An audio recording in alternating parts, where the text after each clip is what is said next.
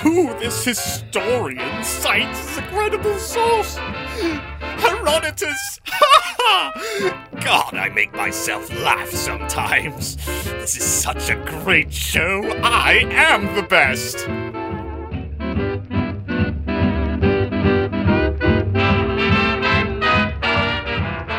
Welcome to I Talk About Dead People, a podcast where I pick one dead person and talk about their life in an academic and carefully vetted manner. I'm your host, Lord History, and I'm not here with a co host because I don't need a crutch. I hope to keep my listeners bored and apathetic while I meticulously dissect every little bit of one person who died a long time ago and only exists in the beautifully boring halls of academic history. Now we shall climb the history tower and sneer down at all the peasants below.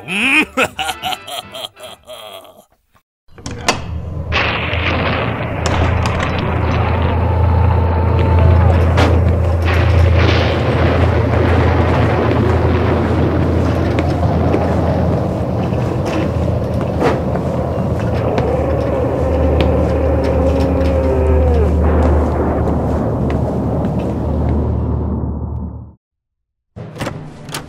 To begin, we shall open this large book and snort the very dust from its pages. Now let us scan the sources at the end. Oh, oh my, that's some. This is not a drill. History Lab Annihilated, broadcasting emergency episodes for immediate release.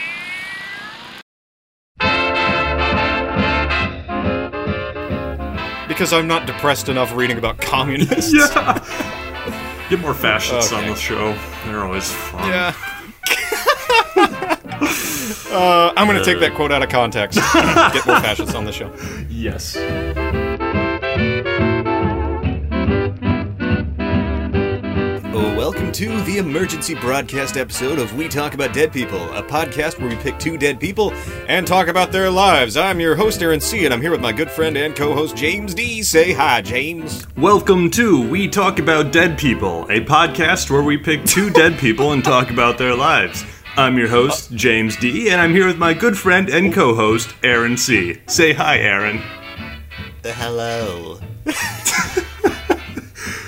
Yeah, so this is an emergency episode, everybody. Right. It's an emergency episode because something may or may not have happened. Something we may have skipped a week. I don't know. Well, James's car died or something. yeah. Yeah. We figured we should But just it'll have never one play. one backup, right? Yeah, just just one backup. It will never play. No. Uh, ever. Certainly, certainly not. And uh, yeah, yeah. So, um, we hope to keep our listeners entertained and interested while we break down these characters from the odd and exciting family that is humanity. The way this works is that James and I will do our amateur's best to give a basic account of the major events in these people's lives and how they responded to them. We also hope to give a fairly accurate depiction of their individual character, which is harder to do, but we're going to try anyway. So, James, who do we have this week? we have Richard Nixon and Bartholomew Roberts. fuck? what the fuck? That- That's I changed I have it. three names. what the fuck is I the changed matter with it. you? We I- made a schedule. down. I changed it. oh my god. Uh huh. Okay. Well, we're gonna have to cut here anyway. So, James, who do we actually have this week? We actually have Richard Nixon and Bartholomew Roberts.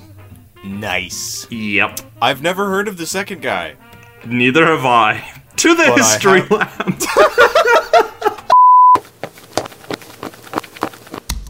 lab.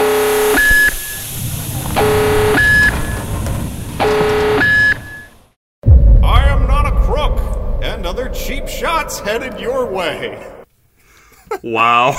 So, James, tell me, if you had to make a movie about one American president, who would you pick and who would half assedly walk up to accept an Academy Award for the starring role? Okay, I would I would pick a movie about President Taft, uh, and it would be called "The Taft Bathtub Explosion," Uh, and Johnny Depp would definitely play President Taft. Okay, the first part where you picked Taft was totally predictable. Uh-huh. But the part about picking Johnny Depp is inspired. Yeah. Oh, absolutely. What inspired you to choose Johnny Depp to play Howard Taft? Mm. Well, I was thinking about Taft's bathtub and how Right. it would have to have uh, immeasurable depth uh, to hold such a strong, able, and obese president as Henry Taft.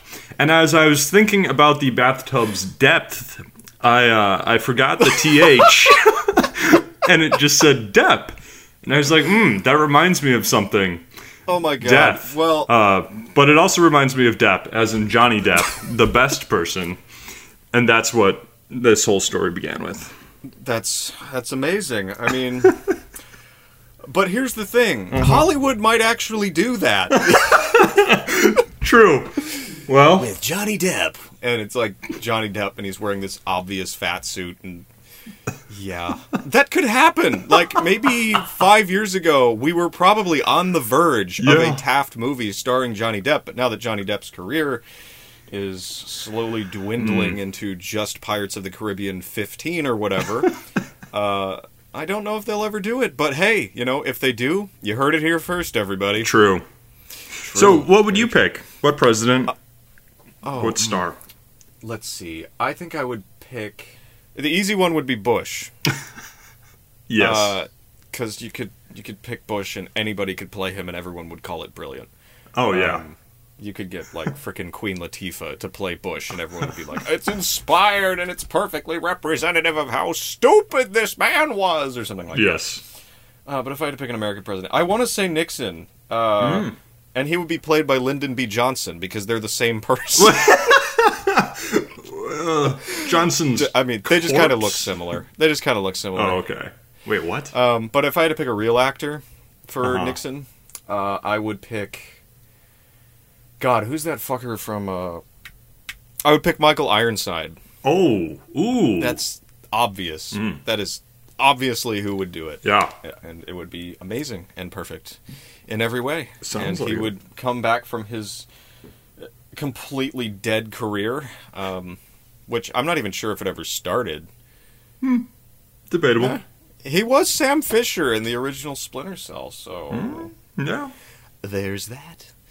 Uh, but hey, without further ado, computer, please bring up Richard Nixon and Bartholomew Roberts.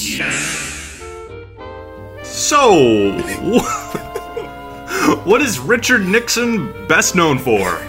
We're such fucking frauds. It's okay. This is the fake episode. This or this is our backup episode. Uh, this isn't even a fake episode. It's a backup emergency Right. release episode. It- Right. It, does. Right. right. Just in case the history lab gets invaded by the Mongols, we have a Yeah. backup. Yeah. Well, I'm hoping we never have to use it, but here it is. Yeah. Here it is. Anyway, so now it's your turn to ask me something, James. Uh, do you like my new shoes? I haven't seen your new shoes, so I can't answer that. Damn it. Okay. Um. well, that's hurtful. Uh, what is Richard Nixon best known for? Oh, what's Richard Nixon best known for? Yeah. Uh, Richard Nixon is best known for being a criminal mastermind and all around lovable kind of dude. Oh, awesome. That's it. That's what everyone knows him for. And he did so much more. It's kind of sad. Oh dear. Uh, his story, his story wa had me like cringing and s- and sighing with displeasure and snorting cocaine the whole time. oh God. Okay. Well, sounds exciting. Yeah. it is So, exciting. what did this Nixon Richard look like? Well, Richard Nixon looks like that rich uncle you met once but haven't heard from in years because he became president of the United States. Oh yeah, him. yeah. He's got bushy eyebrows, slicked back hair, a square face, and a nose that could kill a grown man. God. He never smiles, only smirks, and his ears double as solar panels. Whoa. I'm just. like I said, we're frauds. Just making We it are. up as we go along. sort of like James changed the subject, his his subject for this episode, th- like what three times? Yeah, three times. Yeah. And wrote a whole nother episode apparently. Yeah, Which yeah. we'll have to get to eventually because that would be a waste of material. We could turn into another Boudica Liam Lynch deal. That's true. Or a drunk episode, if we get that. Yeah. Either way. Well, I was gonna do General Ulysses S. Grant uh, first, Oh. but Hmm. I, I still will. Uh, but his his story is so damn long. Um, Yeah. That's the problem I keep running into with these guys. Is Yeah. like the really interesting ones, there's so much to write. I know. Yeah. Oh god, it's a lot of work. But um, speaking of of uh, generals in the Civil War, we actually have another patron to thank. Do we really? We do. We We have Becca from the Retold History Podcast. Wait. Kind of. We almost shot her. Uh, and now she's giving us money. yeah. like I said, we're hack frauds What a legend! to the highest degree. We are hack frauds. We people we have attempted to murder are giving us money now. Uh, which means you have no excuse, listener. You have no excuse. wow. Yeah. Yeah. Well, And we're thank not you, even gonna threaten To Becca. shoot you. yeah. yeah. Well, thank you, Becca. Thank you very much for giving us your hard-earned cash. yep. Um, just Sorry spoke with her about recently. shooting you. Charming woman. Mm, yes. no. It was awesome. Uh, we were talking about what we should do in the future with our podcasts together, Hmm. and apparently she got to speak with several history eh, professors on Twitter, which she thought was super cool. Oh wow, that's Yeah, but we way haven't above spoken our with league. a s- yeah, that's way above us. We're just like, yeah, you know, we have a couple of mics and we pretend we know things about history, and that's about it. Yep, And then we sometimes get deep, and it's fake deep most of the time. Just kidding. it's not fake deep. it's not fake deep. It just goes deep, and then it's like, oh god, you know. We fully penetrate the deepness. It's okay. What the fuck?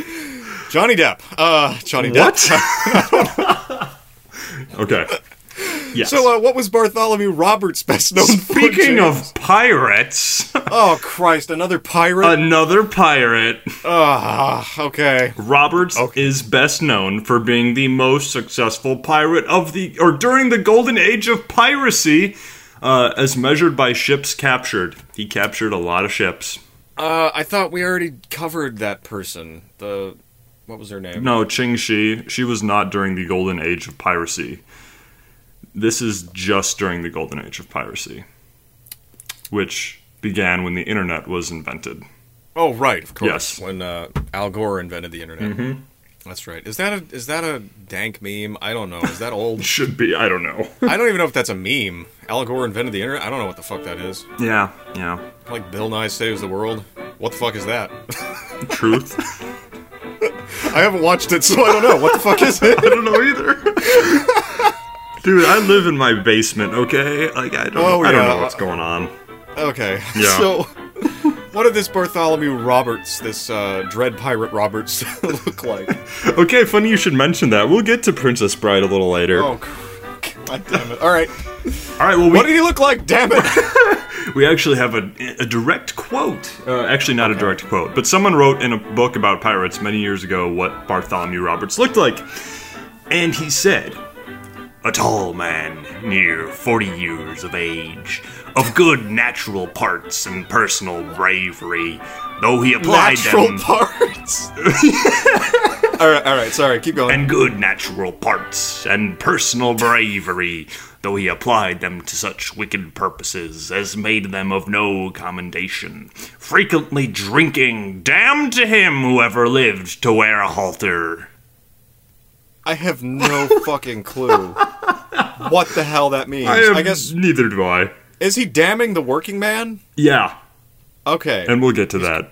oh, that's exciting. Yeah. That's typical crime, I guess. Yep. Uh, so, what do you say we roll right over to Richard Nixon's early life? I. We got to get this show on the road. We're, whew, I can feel. Oh God, You can too much coffee. Oh Jesus. I can feel it right now. Like our pace is slower today. I don't know what the hell is happening. well, let's jump on that mule and kick it in gear. Jesus Christ! Even that wasn't up to snuff. No, So I couldn't yeah. Uh, think of something that rhymed with mule. I'm sorry. Jewel. Um, Rule pool. Now they're all coming. Richard Nixon. okay, so Richard Nixon's early life. Let's begin because Richard Nixon is actually a really interesting guy. Is he? Mm-hmm. And his story is all over the fucking place. so I hope you're ready. Yes. I hope you're ready. So, Richard Nixon was born in early January 1913 in California in his house. In his house. Oh my god. What? Off to a great start. In a house that his father fucking built on a ranch that his parents fucking owned. Good. So, you know, affluent beginning. Yeah. Um, speaking of which, his old dad and his old mum, uh, the two of them were Quakers in California. Wha- Oh. So there's some wild oats for you. Uh-huh. So it turns out little Dick Nixon was uh, from a long line of successful people. Okay. Which to say, uh, which wa- wow, wow, which is to say that one who was named Ezra Cornell was the man who started Cornell University. Oh, and Nixon is related to him. Yeah, yeah. So, what was that? The screams of the damned. I don't know. Oh god, it's hot in this closet.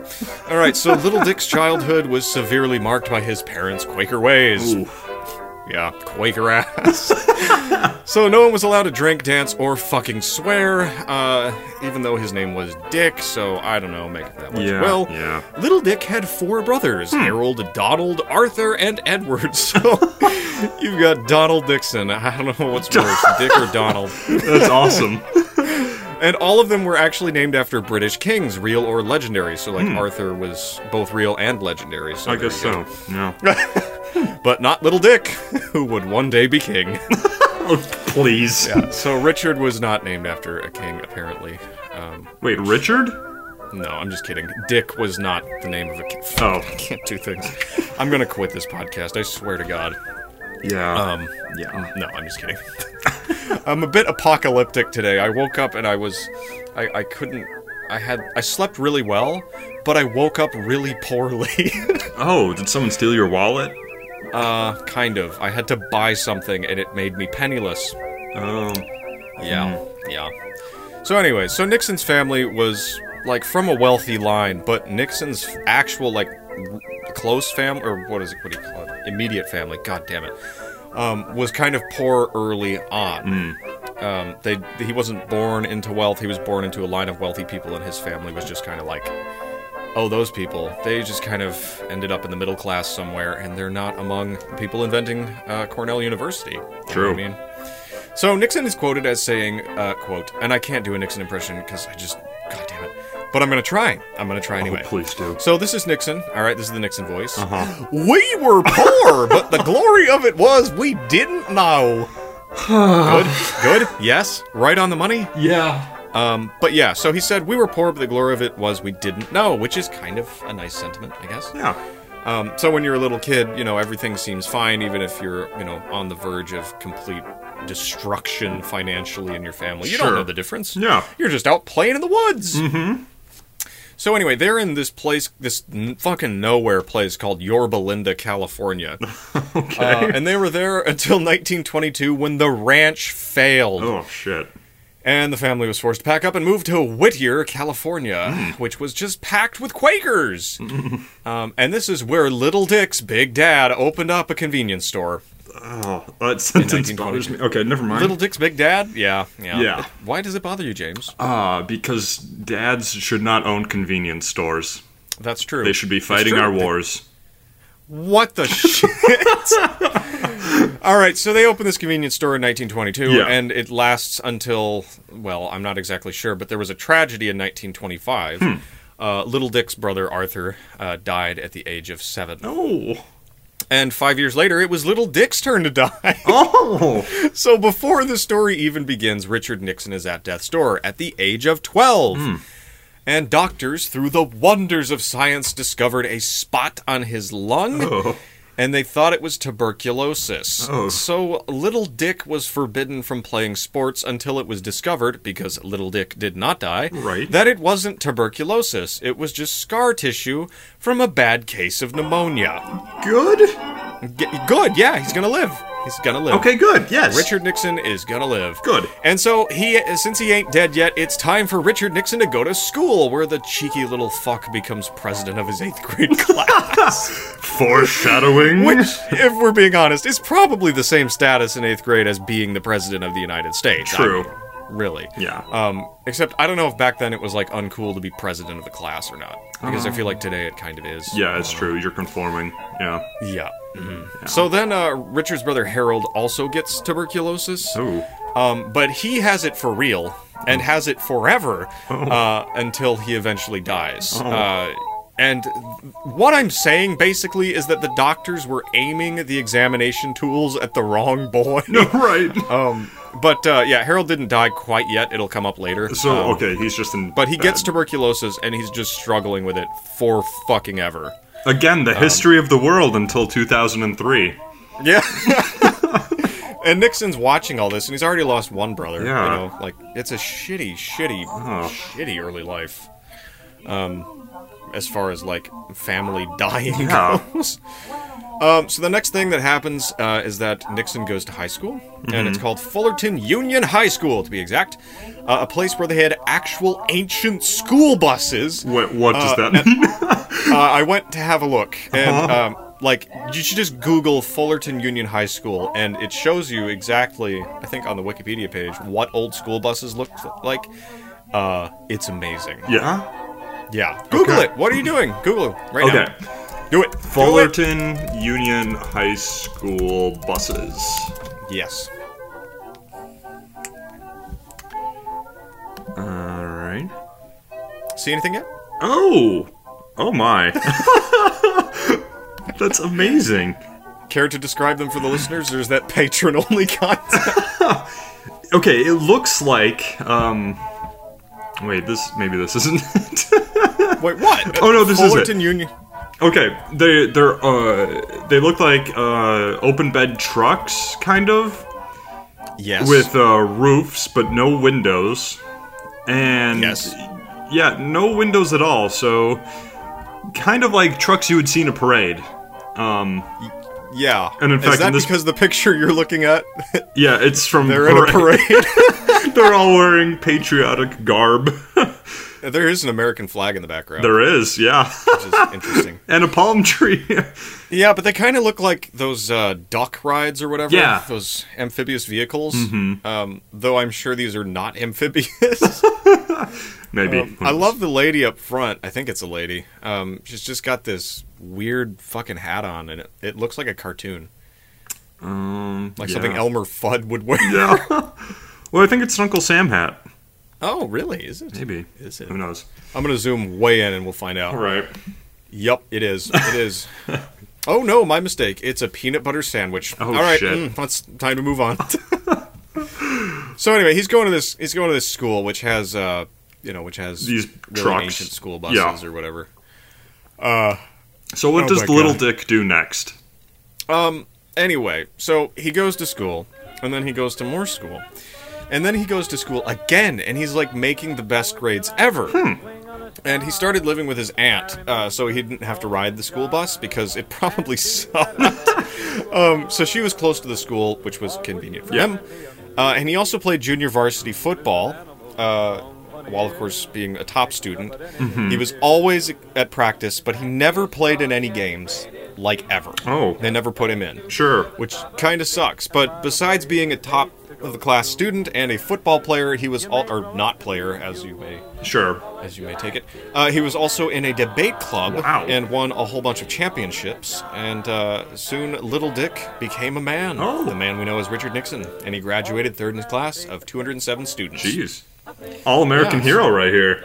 Yeah, I mean, okay, so he's seen some serious tragedy in his life. Yeah, for right? sure. Um, he's been poor, and he's had to live, you know, with his aunt or whatever because he either couldn't afford or didn't want to take the school bus. Um, and he's still in, you know, he's not playing football, but he's on the team. He's winning debate championships. Yeah. Uh, and he graduated the top three of his class, which is pretty amazing. Yeah. You know? And so, um, because the universe works exactly like an inspirational movie Mm-hmm. about Richard Nixon starring Lyndon B. Johnson, uh, Richard Nixon was offered a f- a, uh tuition grant for fucking Harvard. Oh, oh, Um, Yeah, so he's gonna go to Harvard. yeah. Um, but unfortunately, you remember Rick? Uh, Rick, Rick? Rick, no, I don't. Richard's brother Harold. Yes. You remember Harold, who has terrible tuberculosis? Yeah.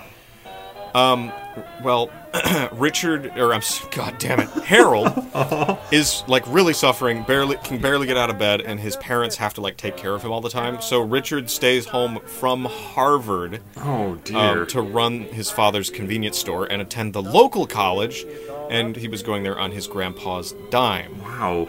So like, it could have been amazing. He could have gone straight to Harvard Yeah. right out of high school, but his brother was dying. Talk about sacrifice for the family. Exactly. Jeez. Like really sacrificed for his family and you know going to a local college that's kind of shitty compared to Harvard. Yeah. I mean, especially when the opportunity for the one was there. Yeah. But, uh, you know, at Harvard anyway, he played basketball, not much about that, but he was still in sports Well, Oh, not at Um, Harvard, at this other college. uh, at this other college. Uh, so he graduates from this other college while running his father's convenience store and playing basketball and taking care of his sick brother. Mm-hmm. Um, and then he went to Duke University School of Law. Not bad. Yeah, not fucking bad. No. especially for a guy who just went through all that and you know said, you know, I can't come to Harvard because I have to take care of my dying brother. so, uh, anyway, a year later, his betrothed—that's right, he got engaged. Oh, good. Dumped him. Oh, bad. She dumped him, dumped his ass, uh, and she would later regret this move because Richard Nixon was going to be president one day, and she should have seen it coming because look at the guy. I mean, he's he's all presidential already. you Yeah, know? for sure. Um, like you can hear the voice in his presidential museum. You know, Yeah. you got the music going, you know. Richard Nixon was offered tuition to Harvard, but stayed home to care for his sick brother. yeah, exactly. Yeah. Exactly. I was going to add the music in later, but now I don't have to. Thank you. Right. Uh, mine was better. Okay, so anyway, he's going to Duke, all right? And he's gotten dumped, uh, Yeah. but it doesn't matter because Richard Nixon fucking nails law school. He does everything right, everything. It's fucking ridiculous. He gets all the scholarship money, all the debate team victory. He gets elected president of the Duke Bar Association, and he graduated, wait for it, third in his class in June 1937. Wow. Third again, but never again. Think again, begin again. Richard Nixon's early life. Richard Nixon was born in early January 1913 in California in a house. Wait. Just kidding, we won't start Dear again. God. Anyway, so Richard Nixon is what Nixon. Nixon. Richard Nixon, is what I'm saying, is he does super well at Duke. Yeah. And now he's just finished law school and it's time to what? What? Join the FBI? That's yeah. right, and he gets the job. of course. But get this. Uh-huh. They don't fucking tell him he got the job because they fired him literally minutes after he was hired. oh, it's the unbelievable. FBI in one sentence. exactly. Uh, because apparently budget cuts. I don't know. Um, but the point is, he technically worked for the FBI for like 10 minutes. Um, and, and then, and never knew it. Wow. So at 24, he's instead admitted to the California bar in 1937. So he can actually start doing lawyery shit. Hmm. Sure. Which is perfect for a president. yeah. Uh, so anyway, he begins with commercial litigation, wills, and divorces. Ugh.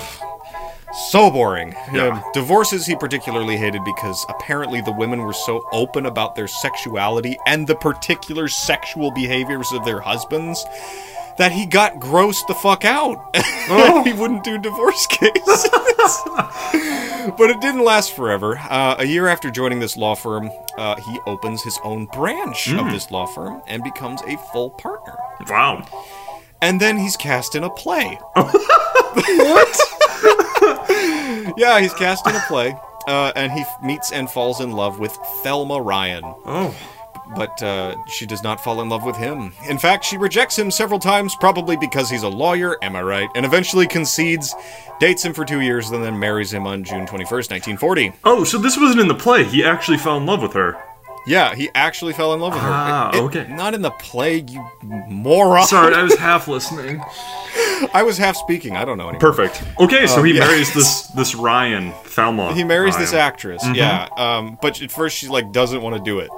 She's like, "Nah, I don't want to date you. I Mm. Right. don't want to date you. Okay, let's Well, date little for dick, two you know. years." And you know, he's a lawyer raking in the cash. Yeah. And then she's like, "All right, I'll probably be okay with you." So she marries him. Wow. yeah, yeah. I'm not calling her a mercenary. No. I did not call her that. I didn't. I didn't fucking call her that. Wow. Okay. Okay. Wow. So in 1942, the one half happy couple moves to DC, where Nixon took a job at the Office of Price Administration. Oh I would look that up, but I don't care. it's a job. yeah. But of course, uh, you know what time it is. I- you know what time No. it is, James? What? I don't know. That's right, James. What? It's time. It's time for World War II! he was assigned to handle the rationing of tires. Wait. Wait. Let, That's what he's doing. Let's dissect this for a minute. okay, let's do it. The Let's ra- do it. okay, so ration. Oh, actually, we don't need to dissect it. It makes perfect sense now that my three brain cells are dissecting it. Wait, what? What? The rationing of tires. I was like, what does that mean? Well, you Right, need they're rubber giving for food jeeps. rations and- to the tired and poor. yes, and you feed them rubber. Six jokes that fucked up in there. Perfect. I think I'm dehydrated. Oh dear. Yes, good water. All right. So, uh, as you can imagine, this is kind of boring. Yeah. He's handling tire rations. Right. Um, so he like totally hates it so much so that he eventually joins up with the Navy. Uh, with an officer's commission and is appointed lieutenant junior grade in the Navy Reserve. Oh, Great. so it's slightly less boring. Yeah. Um, but overall, Nixon's role in the war is kind of boring.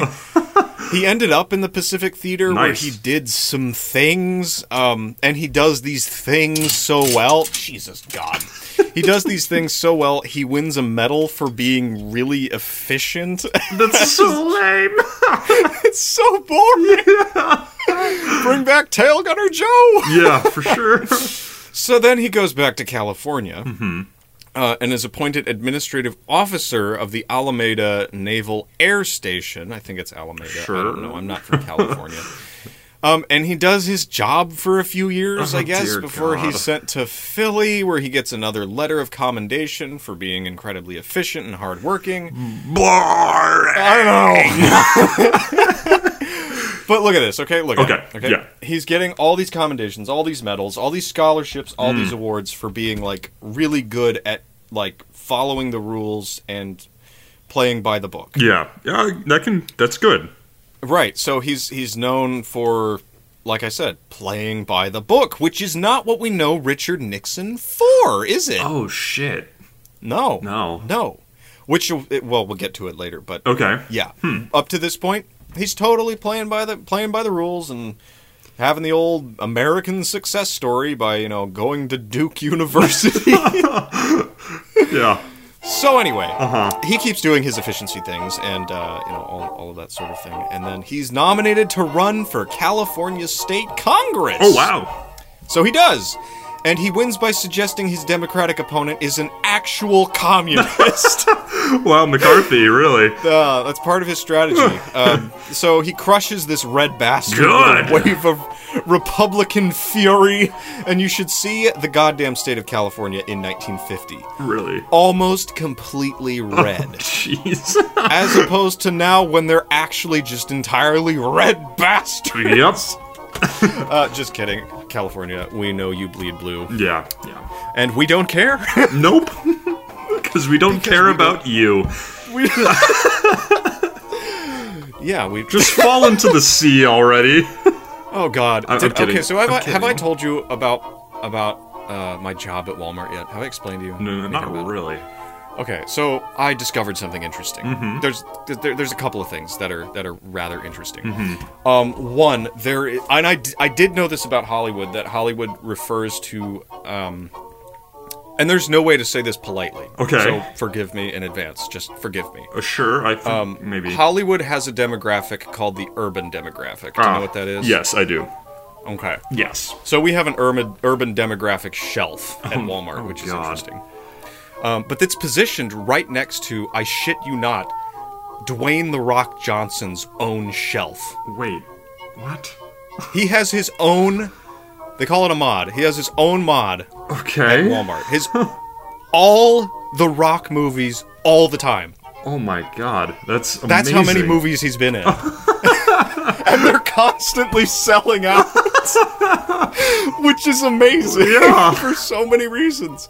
But anyway, he's positioned right next to the urban market, which is Huh. fun. Yeah. I kind of like The Rock.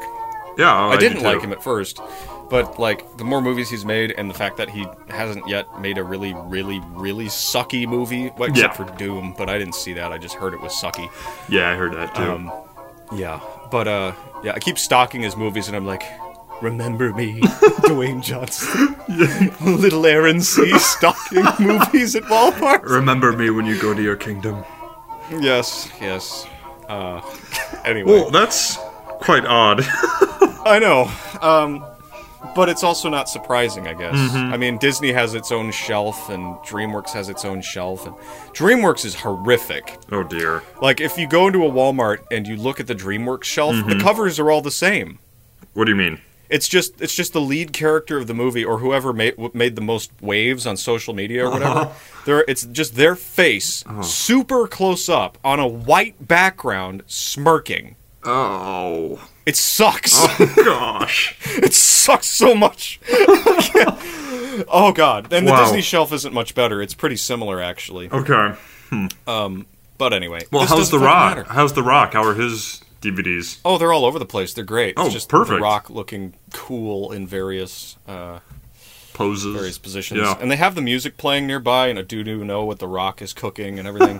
um, yeah. Wow. Yeah. Anyway, how did we get on that? I have, I have no idea.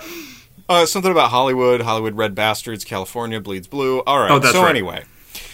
Nixon goes on to vote for some things and do some more Republican shit, and literally I'm just skimming over it because it is boring as hell. Good. And it seems to make no difference, even though it probably did in Sure. monumental ways. it's just it's not much fun for a podcast. No. So he's doing Republican stuff. Um and then he joins the House of Un American Activities Committee. Hmm. Whack! Wait, wait, wait, wait. The Un-American Activities Committee?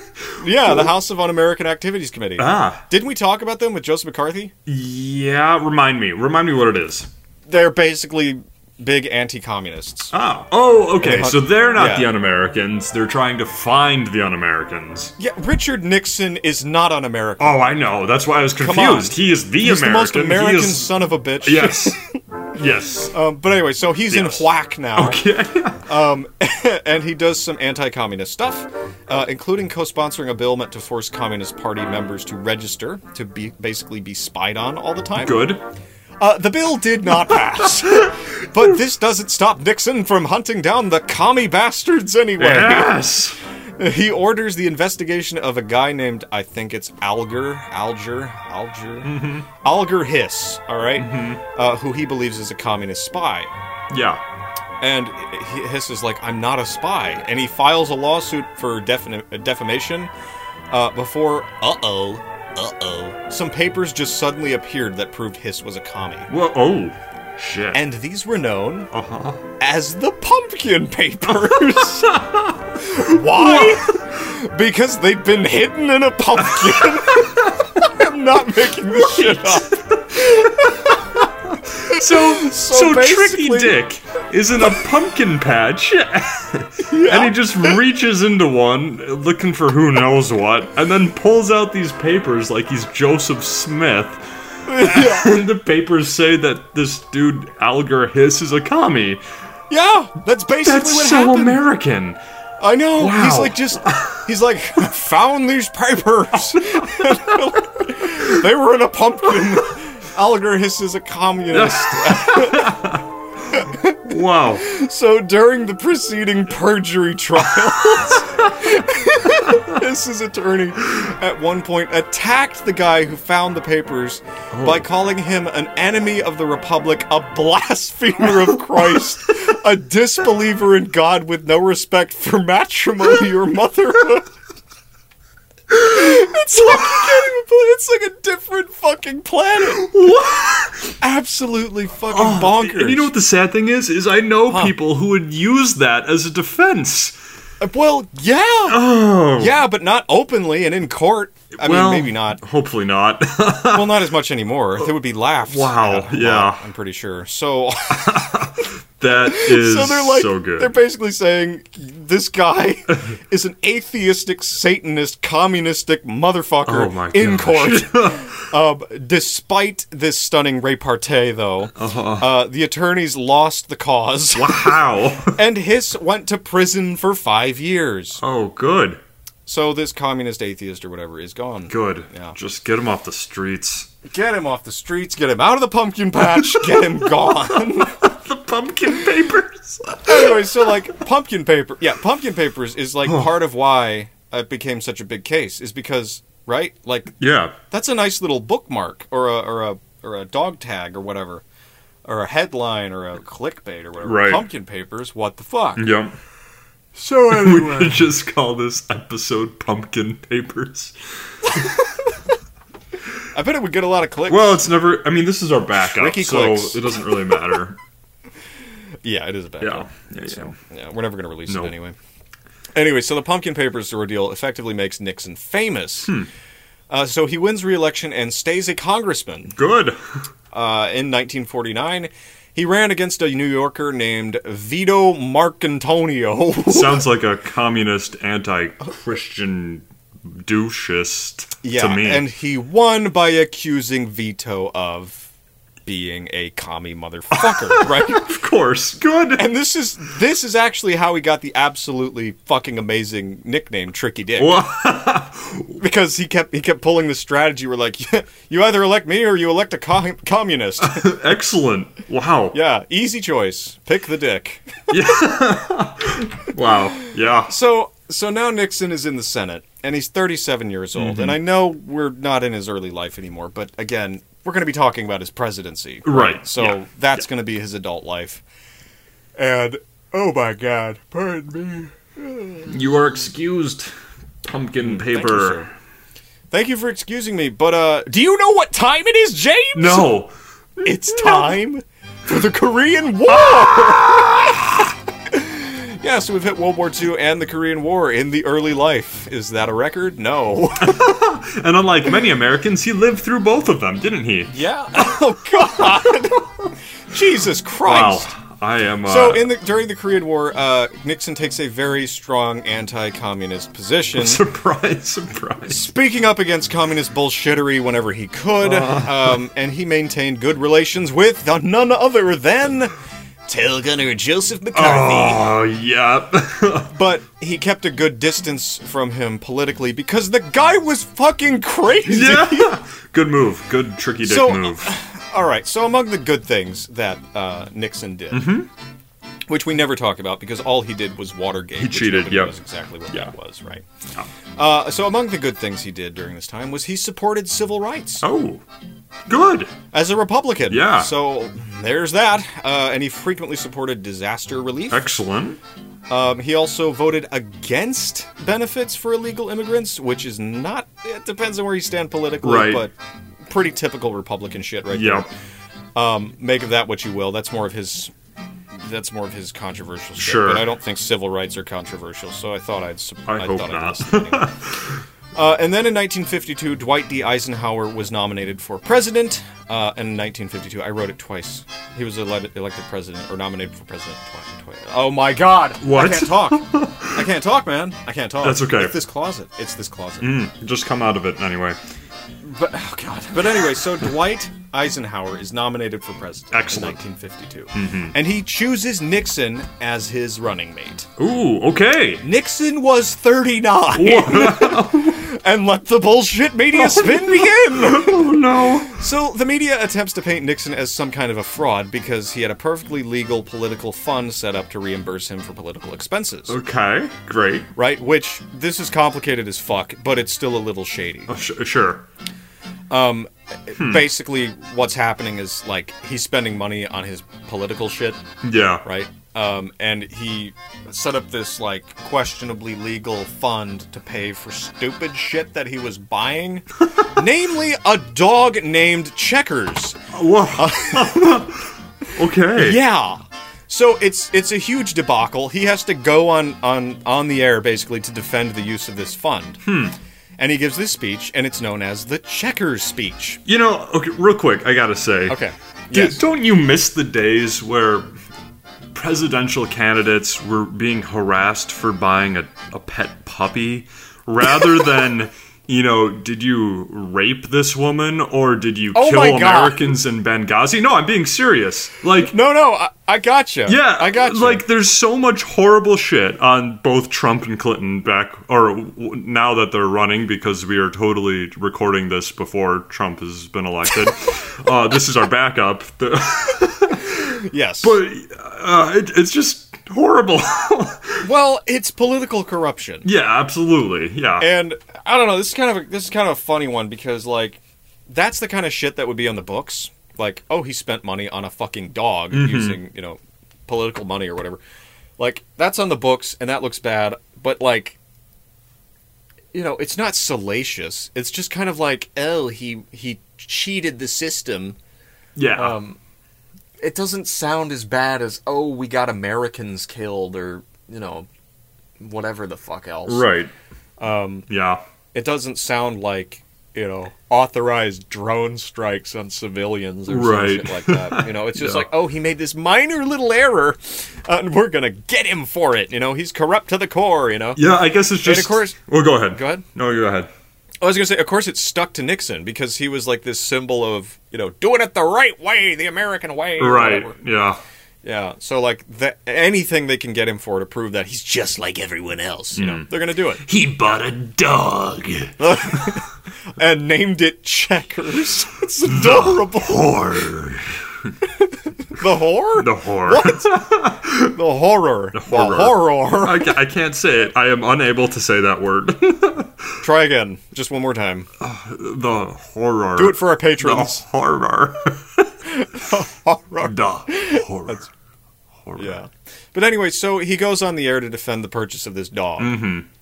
Uh, not exactly that. I'm kind of distilling it for the sake of fun. Yes. Uh, But it was called the Checkers speech. the checker speech. Okay. yeah, it was named after the goddamn dog. Uh-huh. And it was the most heard speech in America up to that point in history. What? what? World War II is over. Nope. Pearl Harbor. Nope. Uh, we'll fight them on the beaches. Nope. The checkers Checkers the dog. Yep. Everyone's got to Good. listen to the checker speech. Good. So uh, the way Nixon, he, the way Nixon framed it, I listened to the whole speech. It's amazing. It is a, it is a masterpiece Wow. of political maneuvering yeah.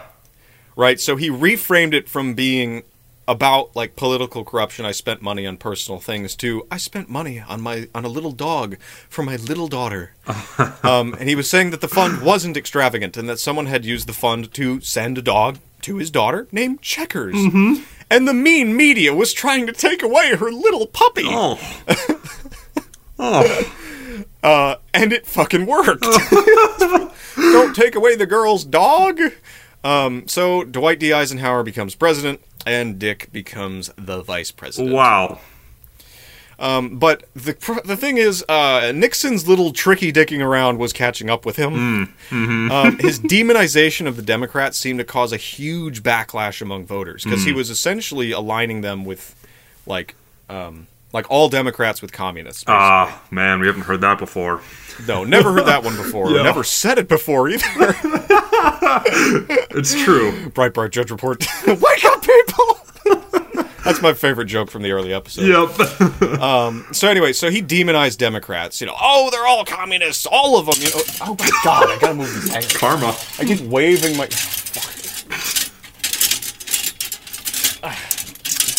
God damn it!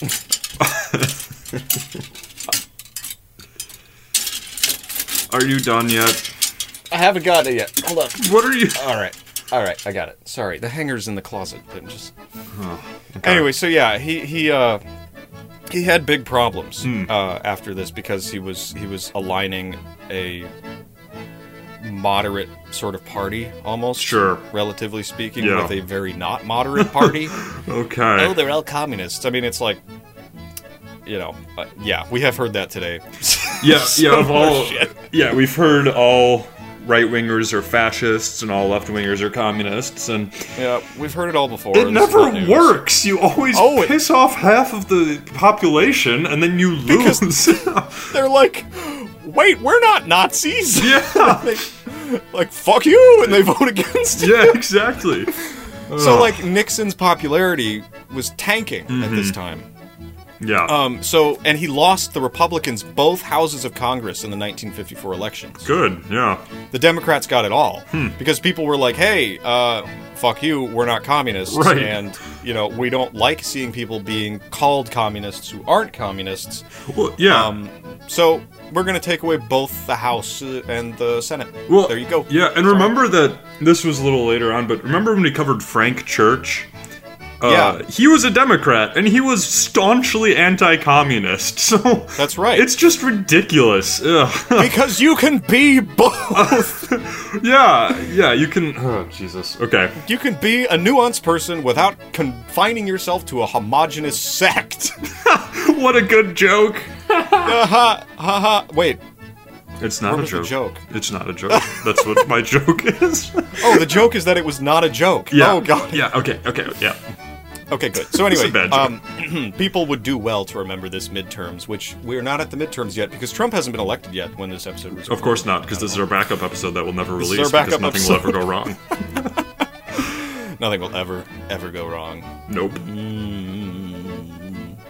Yeah. So they lost all these all these elections because they were comparing Democrats to communists and uh, communists. And Nixon responded to this by strongly considering leaving politics after his first term was up. Wow.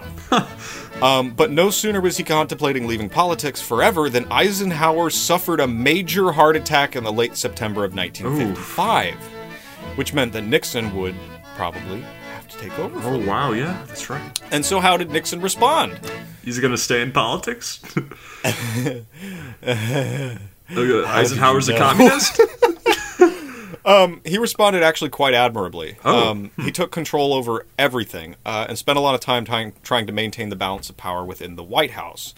And he also made no attempt to take more control than he had to. Uh, he was reported to have behaved honorably in I- Eisenhower's absence, um, but nonetheless, when Nixon decided he would seek second a sec- oh my god a second term as VP, Eisenhower suggested that he not do it, Huh. probably because of the whole losing the House and Senate thing. Sure. But he also said, "Hey, just run on my run on my cabinet," you know, like. Um, because I don't want you to be my VP because you're deeply unpopular right now. yeah. Um, but that didn't happen because Nixon was like, "Fuck no, I ain't running no goddamn cabinet. I want to be the VP." And Eisenhower was like, "Okay." And so Nixon was, uh, but only because a bunch of people wrote in Nixon's name as a candidate for presidency against Eisenhower, Whoa. which scared the shit out of him so much he was like, "All right, dude, put the gun down. Wh- You can be the VP. All right." Yeah. because people like i said he was deeply unpopular but he was he had still done such a good job in eisenhower's absence Yeah, and I'm guessing he had some really loyal fans. oh sure Yeah. sure yeah i mean but it doesn't take 50% of the vote to swing away something it takes like 5% sure. so yeah. you know eisenhower sees that nixon might actually be a good a, a decent competitor Hmm. and so he's like come on back bro and nixon does and the two win a second election together Aw. and we're not through his early life yet because- This is all his early life. oh yeah so okay. In 1957, Nixon went to Africa, and when he came back, he helped push through the Civil Rights Act of 1957. That- well, that's good. yeah, a Republican, everyone, a Republican. Interesting. Just so you know. So wait, are you saying that not all Republicans are racists? Am I? I don't know. hold on, the protesters are organizing outside of my closet. so anyway, Anyway. anyway, Nixon goes to Africa, comes back, helps with civil rights, and then Eisenhower had another damn stroke. oh dear. Um, and the problem is, Nixon is on his way to South America. okay. um, during this. And this is where he was met with student protests. Um, he had objects chucked at him, and he had to deal with a mob rush. that went after his Oh. hotel, and then he went on to Caracas, where mobs of people armed with pipes attack his limousine. Oh, gosh. Why? I don't know. it's probably super complicated. I just it was like one of those things that I couldn't look into. Well- All we know is that he was protesting in South America. Okay, I, I- I'm guessing, and I, I have no idea, but there were a lot of communist uprisings in Central and South America during this is time. true. So I'm guessing there was a lot of anti-American fervor as these mm, perhaps communist loyal mobs saw Yeah. the vice president in a limousine. I mean, yeah, I, I'd attack him too if I was of that opinion.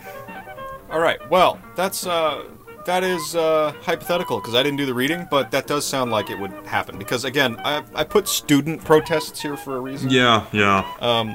Yeah, yeah. Who so, knows? meh. I mean, because everyone who listens to the podcast knows that that is a fucking pattern. if, if I ever heard one, Um, yeah. I was watching a Vsauce video about finding patterns, and I was like, shit, I might be like a conspiracy theorist or something. then again, then again, Hmm. Who uh, the isn't? moon landing was faked, Right. Um, and you know, the Earth is flat. So there you go. But anyway, so Nixon comes back to the States after getting things thrown at him uh, and attacked with pipes, and he claimed there was, uh, quote, absolute proof that the protesters were directed and controlled by a central communist conspiracy. Yeah. um, so, a little bit conspiracy Yeah. theory bit there, because he literally used the word conspiracy. So after this, uh, Nixon went to Russia and had an informal debate with Nikita Khrushchev about whether capitalism worked better than, better than communism, Cool. uh, which is really interesting. This was known as the kitchen debate because it took place in a model kitchen meant to represent what the average American could pay for in a capitalist system. Interesting. They had like museums for what capitalism looked like and that sort of thing. Wow. Kind of interesting. Wait, the Russians did? Yes, they did, and that's where they had this debate. It was like it changed the whole face of the uh, of the Russia American relations for a while because they were just standing in a kitchen talking on camera. Can you believe that? It's kind of weird. That isn't. That, Oh, wow. I mean, this is during yeah. the Cold War, and that's and they were like talking and joking and making jokes at one another about being you know dirty capitalists and dirty communists and all the rest. but in the which is end, kinda funny. we all eat food, Oh, yep, it's kind of except for communists. They don't eat food. that was coming. oh man. Excellent. Yeah, okay. so then Eisenhower's term ends, Mm-hmm. and Nixon decides, you guessed it, to run for president. oh boy. And it was probably more complicated than that, but there you go. I'm a dumbass, and I, I. It's not that I was lazy on this, it's just that I couldn't pick, I couldn't choose to write about everything. Yeah. So I had to pick my pick my battles, so to speak. Sure. But the point is, he's running for president, and he's running against this guy, um, this n- fucking nobody named John F. Kennedy. Who? And it was during this election cycle that JFK and Nixon held the first televised presidential debates. Wow. Mm-hmm. Which is significant. Um, because if you go watch them, they're actually debates. It's not just So- name calling. it's not just name calling and, Wow. and smirking and, and, you know, rolling your eyes and going, you know, because you'd be in jail. I'm glad we live in the civilized era. I'm so glad we live in a civilized era where our debates are. Oh man, the last days of the Obama presidency. Mm. Things feel normal. Things feel normal, vaguely impending doomish. I don't- Yeah. but yeah, so yeah, Obama's still president. What do you think of that, James? Gra- gr- hmm. Could be good or bad, depending on your opinions. I am All right. not going. I'm gonna piss people off just by saying that. Like, So you know, you know, one of my favorite things to do is to go onto. Uh, oh god, no.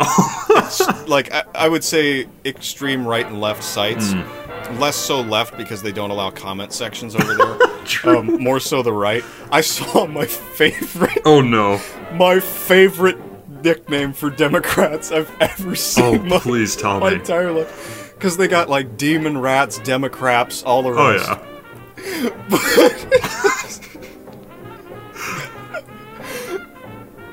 it was demotrons Demetrons. I couldn't The old bozo elected zombified Demetrons. I took a screenshot for it because I couldn't believe it. It Wow. was so funny. Oh my god. oh, Oh, jeez. man. There's no fucking air in here. Maybe that's why I got high last time. There's no air in the fucking closet. Wait, what time? Wait, what time? Oh yeah, in the future. somewhere. Dematron. Um, wow. Well, I, I mean, I've seen retardlican too. Oh yeah, that's That's a insensitive. good one. Um, and and totally polite and Yeah. not at all, you know, not at all disgusting or whatever. Right. Oh, um, I've jeez. seen all of it, you know. But anyway, so it's like really fun to go read the fringes of society and then return to a place where people speak sense. the moderates. Where are they? Who knows? Exist. so we were talking about debates Hmm. before we got off on a Mm-hmm. tangent because I might be getting high again. Good. For the first time, not again. First time. God. All right, there's no air in this closet. Whew. Maybe you should say something for a little while, James. I've been talking so much. Well, How far are we into this thing? yeah. When does Nixon's early An life hour! end? Oh gosh, this is gonna be a long episode. We might run out of time. oh yeah. yeah. What time do you have to work? I work at 7, Oh shit. so we got 8 We have hours. 14 minutes. All right. Um. Hmm. Okay, let's carry on because the high is leaving now that I'm breathing air. Oh good. Maybe that's why I was so talkative on Bryce's little home, uh, what was it, Mormon homes talk or whatever. Um, because Yeah. I was high in my closet. No, the door was open, so I was probably fine. Okay. So anyway, so they have these debates, all right? They have these debates, And they're televised. and they're televised. And JFK is one handsome son of a bitch. Oh, he you know? is.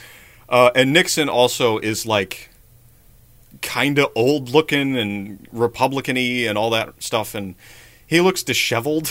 and he, he goes on television with a five o'clock shadow. Yeah. And he's standing next to JFK, you know, the handsome bastard. Right. Anyway, Nixon loses.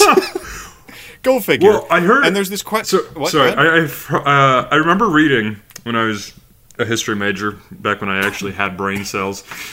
Uh, I remember reading that the people who listen they they um, the people who listened to this debate uh, via radio most agreed that Nixon had won the debate. But Right. those who watched it on TV all pretty much agreed that Kennedy had won the debate.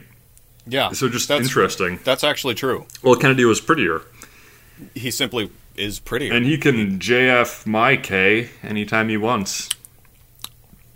just follow your Nose.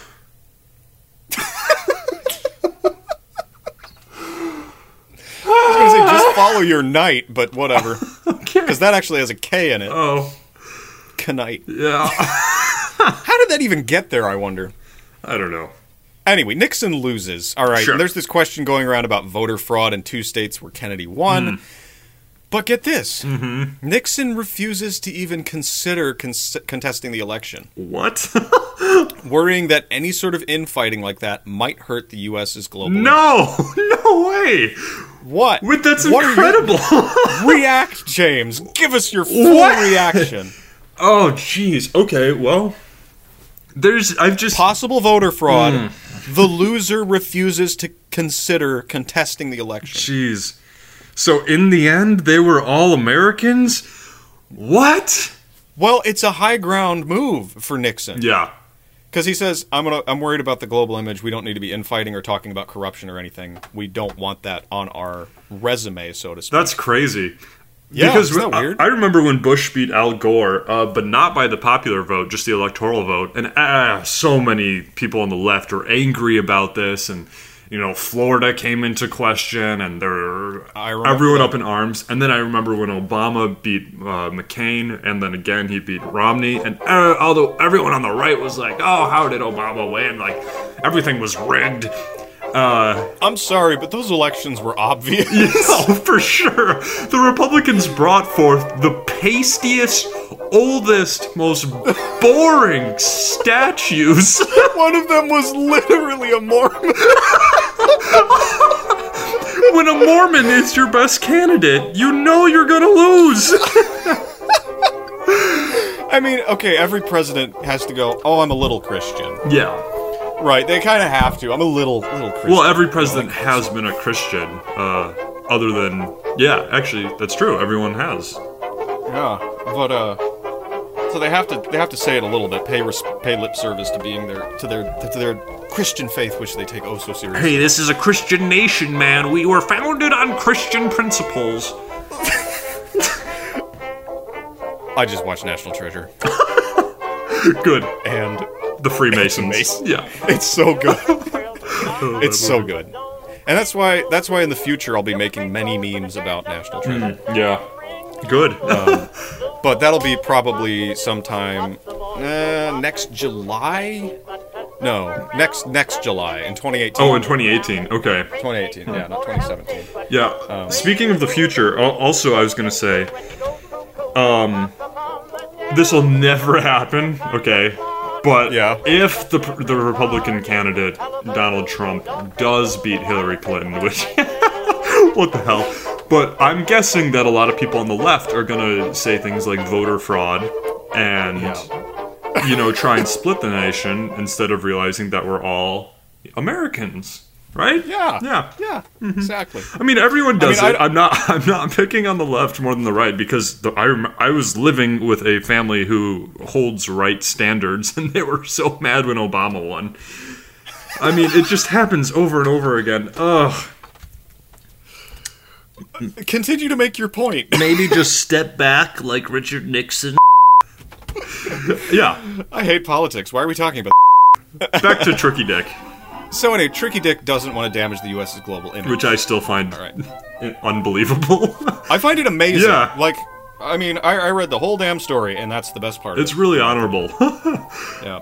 So anyway, he goes back to California because he's you know not president, Mm-hmm. and he writes a best-selling book about his time as vice president. And there he runs for governor and loses so badly. Oh. a lot of people think his political career is over. Jeez. He, he vows in his concession speech uh, that it's his last press conference, Mm-hmm. uh, and the media. Uh, I'm sorry, s- uh, sorry, sorry, sorry, sorry, sorry. Okay. He vows it's his last press conference, Yeah. and the media goes and gets that guy. Remember Alger Hiss? Oh, you know shit. the the pumpkin paper Yeah. guy, the damned perjure and alleged communist spy, Oh God. and he comes on the air to attack Nixon. I'm sure he's a fair and balanced source. Yeah. so guess what happens when you kick a downed dog Uh, PETA gets by after bringing your ass. Alger Hiss on to to pick on Nixon? What? People get pissed off with you Ooh. because people don't like seeing you kick a downed dog, right? Especially a goddamned American hero. Yeah, like Richard Nixon. So then JFK gets assassinated um, in, during his presidency, and Lyndon B. Johnson takes his place, who is, you know, Richard Nixon 0.5 alpha or whatever. Okay. In ni- the 1964 election, Nixon supports a guy named Barry Goldwater for the presidency. And Goldwater just fucking loses everything. Oh, Gosh. But Nixon decides it's time to get revenge on those bastards. He decides to run again in 1968 against a dude named Hubert Humphrey. You cannot win anything in politics with that name. Nope, you just can't. uh, now, Hubert Humphrey, aside from looking like a balder Stephen Fry with an attitude problem, uh, was a controversial kind of guy. Mainly, he was aligned with Lyndon B. Johnson, a man who was deeply unpopular. Hmm. Right. Um, there were also five or six million other reasons ag- amongst Democratic voters that caused his numbers to slip. Oh, dear. I'm not going to list them because I don't care, Right. but also boring. Yeah. Um, it's like His domestic policy was aligned with such and such. and everyone's like, Yeah. So anyway, uh, Nixon's running on a campaign of Hmm. stability, right? And he's running he's running on kind of an anti-hippie platform.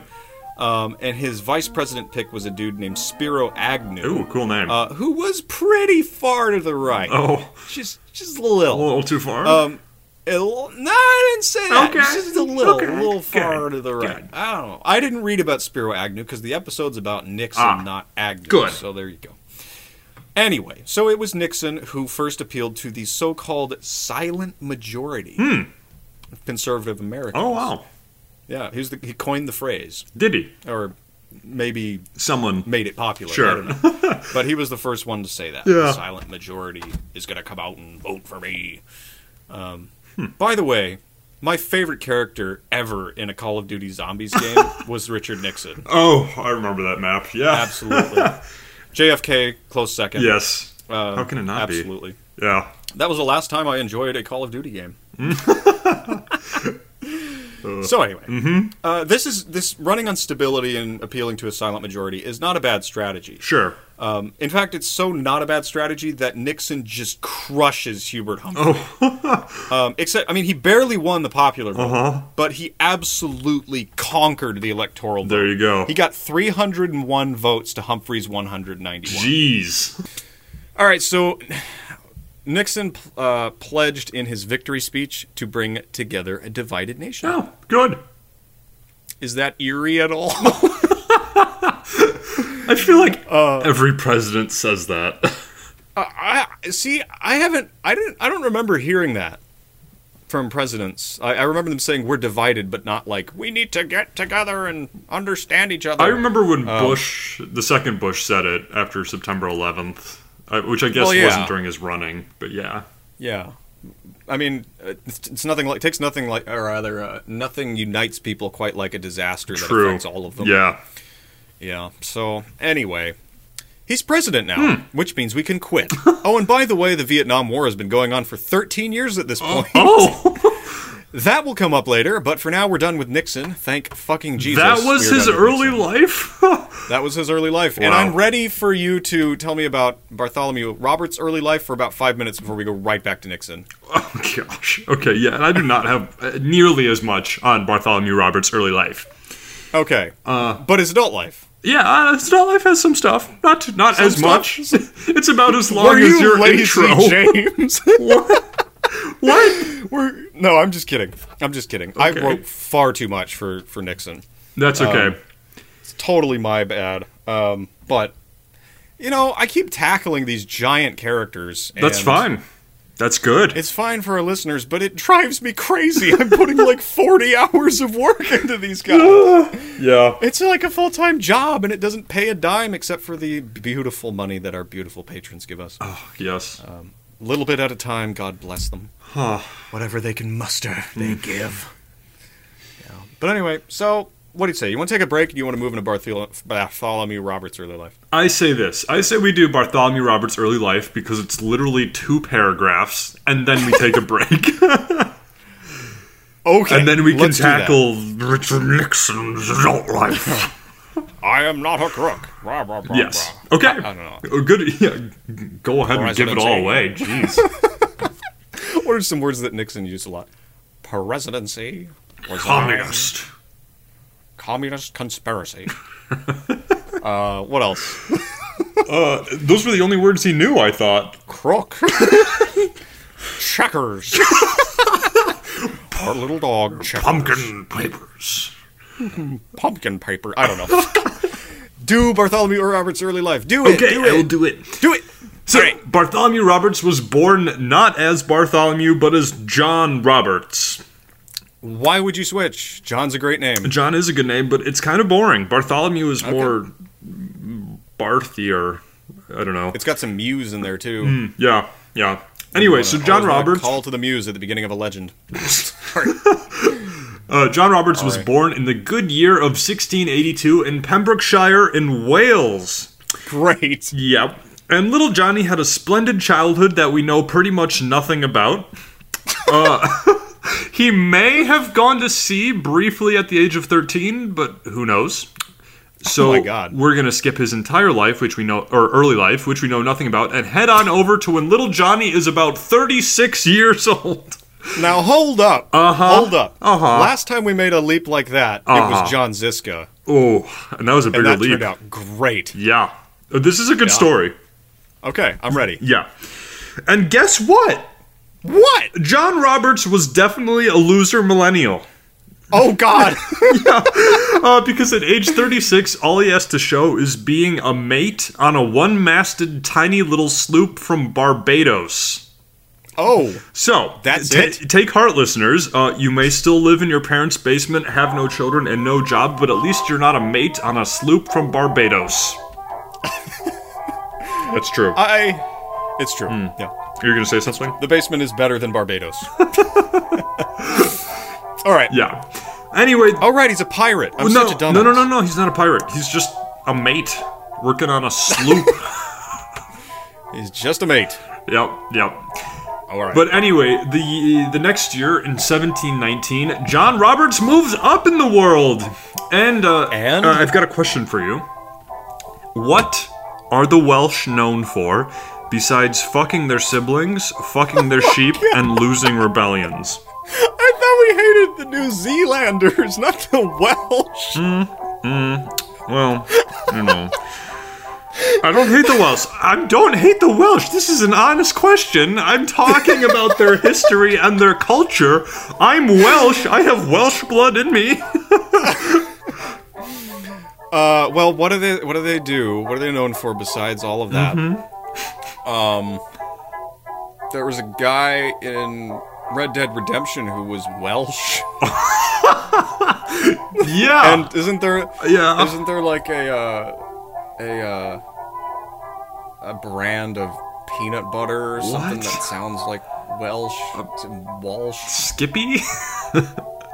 Jif? Why does it make me think of Welsh? I don't know. the Welsh make me think of peanut butter. I don't know what else to What Okay. has to do with that party I went to? Oh dear. All right. Um, Sorry. All right. But that's my answer. No, peanut uh, butter. it's not that. It's slavery. oh, So our little our little Welsh boy, who isn't actually a boy, he's like 36 or something, he gets involved with the old transatlantic slave trade. oh my god. Yeah, not a good start. Uh, and that is where we will leave John Roberts, who is not yet Bartholomew Roberts, until we return for his adult life. Okay. I just thought of the worst joke I could ever make, but I'm not gonna make it. Oh, Okay, please don't. I won't. I won't. I won't. I just won't. I won't. And it's not about what you think. It just came out of nowhere. well, if it's, It's not just what it. came. Oh God. No joke. No joke for you. oh my god. What the hell was that? A dragon. there hasn't been a dragon in the Shire for seven years. oh my god. Okay. All right. I'm marking it. We're taking, taking a a break. break. We'll be back, everybody.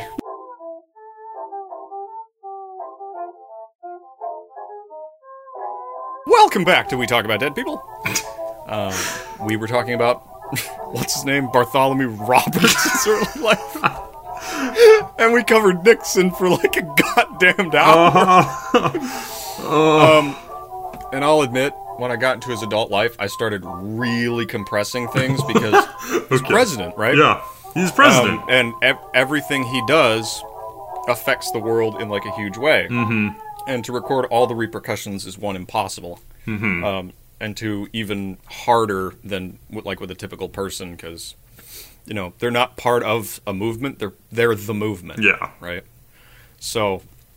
Anyway, his his presidency. I'm not going to say I was lazy because I wasn't because the work I did a lot of work to cut things out. sure.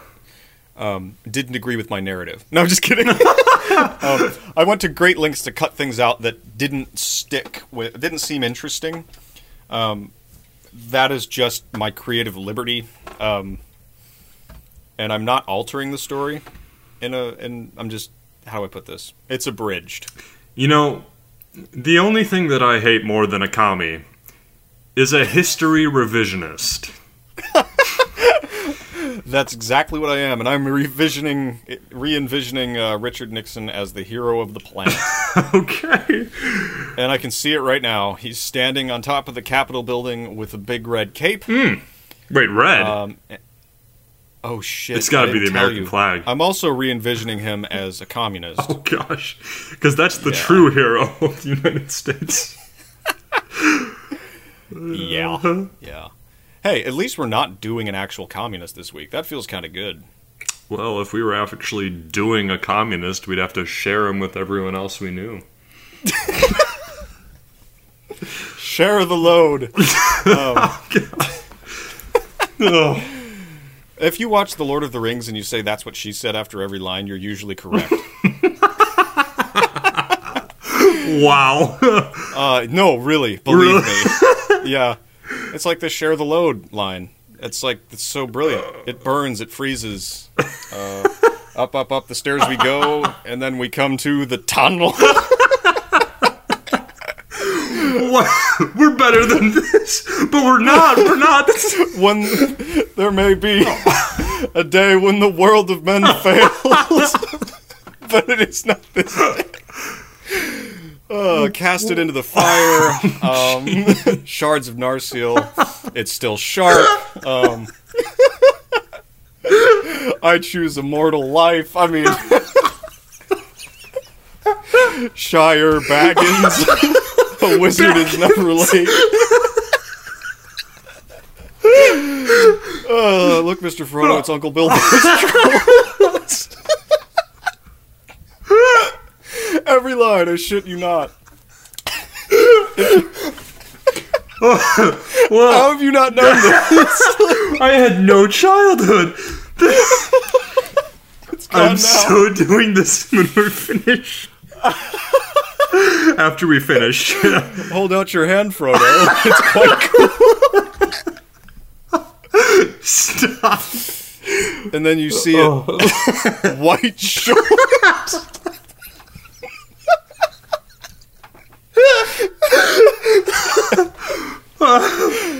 oh my god, you know, I figured that out when I was 13, I'm not surprised. Wow. and I've never revealed it until now.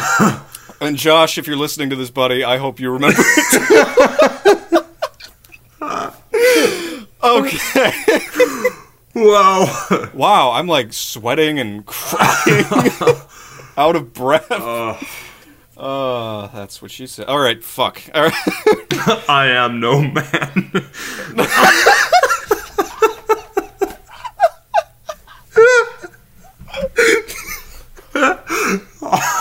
Death shall not suffer the living. Oh gosh, no. It's your fault. You bring up the worst. I swear I'm a decent Christian human being. Wow. Oh my god. Oh. Wow. Oh, Jesus Christ.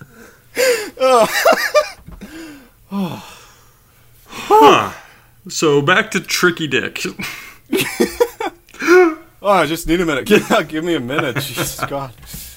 Oh, I gotta take off this extra layer. Why am I wearing a hoodie in Texas, you may ask? Well, we got rain, and it cooled everything the fuck off to a nice 83 degrees, and it feels like it's 40. Wow. Yeah. Oh, God. All right. Hysteria! I think we went completely insane there for I a second. think so. We need to mark that. All right. All right. We're back to this emergency recording of uh, We Talk About Dead People, which doesn't exist yet because it's 2016 and we're still waiting on the election results. Fingers crossed for uh, Gary Johnson. and, And, Bernie uh, Sanders. Hopefully they will ally and Yeah, wouldn't it be great if Bernie Sanders was the pick by the DNC? Wouldn't that be what the people wanted? I hope that Bernie Sanders and Gary Johnson merge, not their campaigns, but their bodies. Uh, I want Gary Johnson's smug face on Bernie Sanders' old crippled body. and then I will vote for Gary Sanders.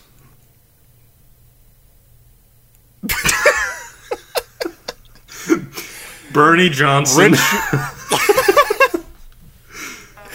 Richard Nixon's adult life. please. So when we left Richard Nixon, he was becoming president of the United fucking States, which is no small deal. Um, but things are going to get boring now because he's the president, and the way people write about presidents online and in every respect except for like in their autobiographies or whatever, uh, is typically not chronological, Which just makes me mad. which is just horrific. I hate Yeah. it because time marches ever forward and not like forward a little and then back and then forward a little and then back. So anyway, they tend to go through like their foreign policy, their domestic policy, and all the rest in their own sections. So instead of detailing exactly what Richard Nixon did as president, I'm going to just try and distill a whole bunch of things into factoids. Ready? No? Here we go! Foreign policy. Mao liked it. What? That's right. Mao liked Richard Nixon. okay. The most Republican son of a bit. Why? Uh, You ask? Because he thought he was forthright and honest. Hmm. As opposed to the Soviets and other oh, leftists. okay. Interesting. Oh. Yeah, Mao didn't think the Soviets were honest, That's fair. um, which is super interesting. Yeah. Hmm. There was, of course, the Vietnam War. That was a thing that was happening. And get this people were tired of the Vietnam War. Lies. False news. Who gets tired of the Vietnam War? I mean, That's what America's all God's about. sake. Yeah, and, uh, yeah. Just kicking down those thatch huts with your flamethrower.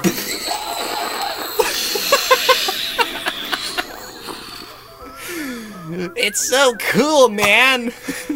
That's when they invented the M16. Do you know the M14 rifle had an automatic variant? really? Hmm. Yeah, I didn't know that, but you can go watch them firing like machine guns. It's really weird. Wow.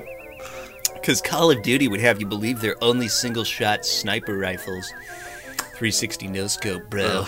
But anyway, so Vietnam's still going on, and it was Nixon who finally announced that the war could not be won, uh, which is kind of a brave thing to Hmm. Yeah. do, and uh, vowed to withdraw as quickly as possible. I am all for that. Yeah. He tried to set up peace talks with the North Vietnamese leaders to get this done, but it turns out that pulling an entire force out of a jungle is not a thing that gets done quickly. right? So Nixon comes up with this idea called Vietnamization, which is to say, as he pulled out American troops, he replaced them with Vietnamese troops, okay. which It's it's better. maybe for us. I know. I, I don't know. I, I don't It's- know. I couldn't. I know nothing about the Vietnam War. One of these days, I'm going to get into it real deep, like real deep, or maybe you will when you do that one guy who we won't mention. oh yeah, I will do him. I will do him hard. Um, yeah. Oh, Uh yes. God. What this reminds me of though is when George W. Bush was like, "Yeah, we're going to pull out of Iraq and just replace American soldiers with Iraqi soldiers." Or Obama, where he just moved them to Afghanistan. yeah. That's a horrific oversimplification of something major that happened that I know nothing about. but there yes. you go. It's a joke, everybody. It's a joke. All right, so. but it's not the only thing he did with Vietnam. He also secretly ordered a carpet bombing of North Vietnamese soldiers in Cambodia, Oh. which happened over the course of three years. Ow. And it killed absolute thousands of Oh, people. Jeez. uh, estimates for the mortality rate during this whole thing are anywhere from 50,000 to a million deaths. Jeez. Mm-hmm. Yeah, it's quite a range. Um, of course, these numbers aren't exactly all at the hands of American bombers. That would be like fucking impossible. Mm-hmm. Yeah. Uh, in fact, some historians estimate the bombers killed only about 20% of the total number of victims. The other deaths were from disease, fighting on the ground, etc. And it was estimated that 20% of the country had been completely destroyed during the whole thing. Is that Cambodia? Yeah. Wow. Okay. And Cambodia was like a, well, strictly speaking, it was a no-go zone. Uh, I Mm-hmm. know we did things there because I've watched Apocalypse Now, but that's uh, weird. Never knew. I couldn't tell you. I couldn't tell you because again, I'm doing the, this president. He did so much more that I just couldn't. I couldn't dive into the Vietnam War. I mean, it's like you click on, you click on the hyperlink, or if you're on Wikipedia, you know, just to get a summary, and it's like you know, it's 30 pages of summation, and it's like how I can't even begin. So like, yeah, yeah. this operation was known as Operation Freedom Deal, Yep. which is the most American name for anything ever. yes. It sounds like what Trump named his campaign. yeah. no wonder it Operation Freedom Deal. I was I was uh, speaking with a friend one time, and he was he said he was watching crime shows because he had nothing to do, and it was like this true crime shit. and he said he was starting to notice how lazily they were written, um, because they used the line um, some about some guy like going off to make a lucrative money deal. What? Okay. What does that even mean? so. It just means a lucrative. It means exactly what it means—a lucrative money deal. okay. Good. which is not what this podcast is. all right, all right. You- We've you paid for keep our bringing equipment at that this up. point. Things are great. all right, so mm, Nixon did manage, however, to get our brave boys out of South uh, Vietnam and Vietnam Good. oh God, fucking Christ! He got our brave boys out of Vietnam. Uh huh. in South Vietnam fell in 1975. Aha. All right. All right. So policy in South America. Factoid. Nixon, like uh, pretty much all U.S. presidents post World War II, got secretly involved with South American elections. No. Uh, particularly in Chile. Yeah, that never happened. What? Salvador Allende, a Marxist, won, or would that be Allende or Allende? I don't remember what it is. Um, a Marxist won the presidency, and Nixon, an anti communist, tried to rile up a resistance force in the country to overtake the new ruler. And it kind of worked Oh, no. because a dude named Augusto Pinochet rose up in the 1973 Chilean coup and took power. And this was another one of those things where I wanted to click, but I just like, ah, I want to read more, but I couldn't. Uh-huh. Well, because isn't I have so much to uh, cover. wasn't Pinochet a fascist dictator? yeah, I think he was. You know, I'll, I'm gonna look that Let's up. ch- Just Let's check because we don't want to call people fascists who aren't. That's fascists. true, because we're good Americans. no, I believe Pinochet was a fascist dictator, and he's the one who cleansed the country of communists by tang- taking them into choppers and then throwing them out of choppers over the ocean. And that's Oh, that's right. that's why you hear all Oh, these God. like super right wingers today uh, say like "start up the choppers" or something like that because Oh, that's right. Oh my god. Now that I know what that means, I'm going to be sneering at a lot more people. I know it's such a. Ter- Ugh, yeah, I hate it. I've seen that one in the comments. Oh, for sure. Let's stir up the choppers, and it's like, well, that's that's Uh, tolerance. yeah, do we really want to be fascists? nah. no. Nah, no, no. Okay, but no, did you no. check it? Did um, I'm? I'm Oh, alright. I thought you were Oh, checking it. nope, I'll check it. nope. Pinochet. It sounds like a flavor of ice cream. yeah, or a wine. I'll take the Pinochet, please. Oh, sure. Yes, just I'll step have into the- this helicopter. I'll have the Augusto Pinochet. the 20 hour one, yes, thank you. Oh, he actually died rather recently. I didn't know We should cover him. that. Uh, Pinochet was commander in chief of the Chilean army, president of the government of Junta, Junta of Chile, Chile, or whatever. Coup d'etat, Salvador Allende. And then. Alright! Pinochet persecuted leftist socialists and political critics, resulting from in the executions of 1,200 to 3,200 people. 80,000 people in internment camps and tens of thousands were tortured. Mm-hmm. That's nice. Mm-hmm. We should cover him Yeah, yeah. He was because the one I'm with not the depressed helicopter. enough reading about communists. Yeah. Get more fascists Okay. on the show. They're always fun. Yeah. uh, I'm going to take that quote out of context. Get more fascists on the show. Yes. Um, but anyway, so Pinochet rose up, took Chile, and whatever. Now, policy on the Soviet Union Okay. with Nixon. Nixon wanted a nuclear war to never happen. Good. so he visited the Soviet Union a few times to talk. Great. He spoke with Leonid Brezhnev many times to talk about arms control and managed to bring about the Anti Ballistic Miss- Missile Treaty, which banned the development of any kind of system that could intercept incoming missiles. Huh. Not sure why that worked, but okay. Regarding the Middle East, Nixon invented what was called the Nixon Doctrine, Oh, No. which is basically where everything is going to piss you off. Oh no. So, as a part of this doctrine, the U.S. vowed to avoid directly assisting allies and would instead, instead arm said allies and let them fight their own battles. oh gosh. Of course, the Soviet Union was doing this as well. Um, America armed people in Israel, the Soviet Union armed people in, wait for it, Egypt and Syria. so, in 1973, an Arab coalition, f- armed to the teeth with Soviet weaponry, attacked Israel What? in what was called the Yom Kippur War. What a surprise! basically what happened in this Yom Kippur War, mm-hmm. or it might be Yom Kippur. I just don't know. Um, basically, what happened is that the Arab co- coalition invaded Israel, won for a little bit because they had the element of surprise, and then got their asses beat so hard that the Israelis pushed their way into enemy territory. This allowed the Israelis to discover some of the atrocities committed by the Syrians. The reported atrocities, by the way, you know, Yeah. you just don't you just don't know what this kind of Let's shit. just not take sides with the whole Israel thing. We're not. We're just reporting what people said. Yeah. Um, there was one guy who was awarded the Syrian Medal of the Republic for killing 28 Israeli prisoners with an axe and eating the flesh of one of those victims. Okay. This is what they discovered of the Syrians. Uh, the Syrian forces also interrogated people by shocking their dicks off and ripping out their fingernails. oh, Uh, Jesus. it was not a good time. Um, pretty horrific. Hmm. Yeah. So, anyway, the result of this was that the Soviet Union and the U.S. started negotiating a truce. See, my hmm, my guess with this is, I would not be surprised if those horrible things happened. What I think, though, is that horrible torture and genocide and murder is pretty much committed by every side, pretty much during every war. yeah. I don't, you know, see, that's the trouble. Yeah. Because it's like, you know, there's there are cases to be made for American atro- atrocities and those sort of things. Mm-hmm. They did happen. They did. But you go and you look at the page and you're like, oh, uh, like there's no mass genocide going on here. But then you go, huh, maybe we just don't know about it.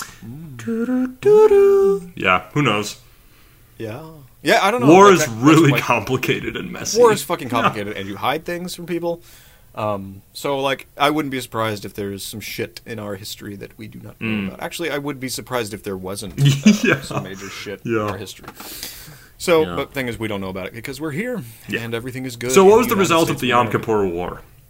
Okay, so like the U.S. and the Soviets were like, okay, we basically arm these people to go fight each other. Um, we should like call a truce. Um, Hello. But that's right, not Israel, not Syria and Egypt, the big daddies, the Soviet Union and the U.S. had to negotiate Hello. this truth, this truce because you know Oh dear, what? he is What? dead. I can hear we you, have you killed him. fucker. Well, we lost the call. Yeah, you died. You died on me. Marking one forty-five thirty-two. Bullshit. Bullshit. I don't like it. All right. So we were talking about the Yom Kippur. Yeah, War. so what happened because of the Yom Kippur War? So you may have missed it. Hmm. Um, but the U.S. and the Soviet Union are negotiating the truce. Ah, okay, good. And here's the thing. So this is a proxy war, Mm-hmm. Yeah. right? Basically, the Soviet Union and the U.S. are strutting themselves and fighting using other people's lives, Um, Ugh. which is. so anyway, so this almost led to nuclear war in one way or another. Oh, Um, Nixon ended up placing the military on DEFCON 3, Hmm. which meant every military on the planet was ready for nuclear war. oh, jeez. And the Soviets were like, what the fuck? Calm down. So Nixon did. Good. That's the short version of that. yeah. Uh-huh. Domestic policy. Hmm. Nixon supported cons- conservation movements and saw the first Earth Day celebrated in 1970. Oh, good. He also started the EPA, Oh, a Republican. Wow. So there's that. Yeah. good. How about it? Yeah. Anyway, so then Nixon started this thing called uh, The war on drugs. Oh. And by God, is there a lot to say about Uh-huh. that? First of all, there was a huge epidemic among soldiers in Vietnam regarding heroin, and really, who can blame them? Hmm. Right. They were in Vietnam. but Nixon declared drug abuse to be public enemy number one, and this is where things get mega sketch. Oh dear. So there's this guy named John Ehrlichman, and he was the counsel and assistant to the president for domestic affairs. Okay. He'll come up later, even though he's coming up now. So, a little background the war on drugs was based on a bunch of drug prohibition policies that started in 1914. that was the groundwork. Just listen to this quote, though, from Mr. Ehrlichman Okay. quote, and I'm going to read it. I'm not going to tell you where it. The Nixon campaign in 1968 and the Nixon White House after that had two enemies: the anti-war left and the black people. Oh, jeez. You understand what I'm saying? We knew we couldn't make it illegal to be either against the war or black, but by getting the public to associate the hippies with marijuana and blacks with heroin and then criminalizing both heavily, we could disrupt those communities. We could arrest their leaders, raid their homes, break up their meetings, and vilify them night after night on the evening news. Did we know we were lying about drugs? Of course we did. Your thoughts, James? Jesus. Yeah, I actually knew this before, and it doesn't surprise me Hmm. at all. I know there was. I know this guy also was. Uh, he also hated Mexicans and Oh, uh, yes. aligned Mexicans with the use of marijuana usage. Um, So the, uh, the war on drugs sounds like that it started on pretty much nothing but racism. Yeah. Yeah. Yeah. So that's a fun thing. Um, and I'm not saying. Well, I don't know what to say about Nixon and all this, Sure, Um, except that you know Ehrlichman, who is a scumbag. is a fucking scumbag, um, is attributing two enemies to the White House, and it's the anti-war left and black people. Great. That's literally what he said. Yeah, yeah, yeah, yeah. So he's saying that they essentially manipulated. I I mean, I don't know. well, that Oh, I last don't sentence know. says it all. Did we know we were lying about the drugs? Of course we did. Yeah, Huh. and we could raid their homes, break up their meetings, and vilify them on the evening no- news. Yep, that's uh. There's a clear example of the government being racist and lying about it. Yeah, oh boy. yeah. Which is it's so weird because Nixon was pushing for civil rights. Um, yeah. And during his presidency, he pushed for desegregation. which uh, you it makes you wonder if there was pushback against that from the uh, from the right.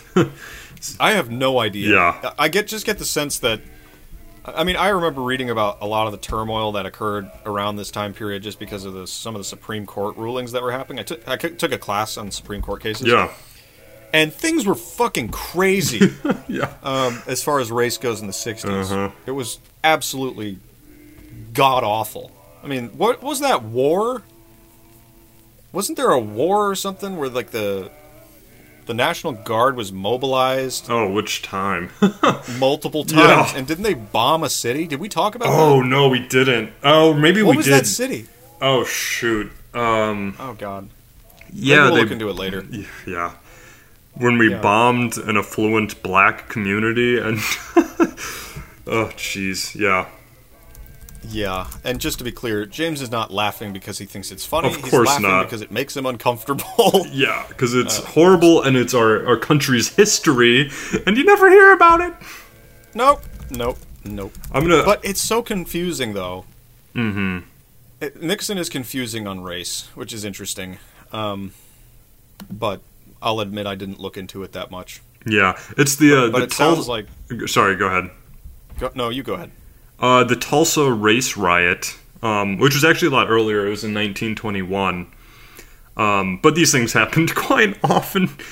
Uh, and we, f- not we, but uh, whites firebombed an entire black community um, because it was rich. And it's a lot more complicated than this, but not great. And you never hear about it, but um, pretty horrible.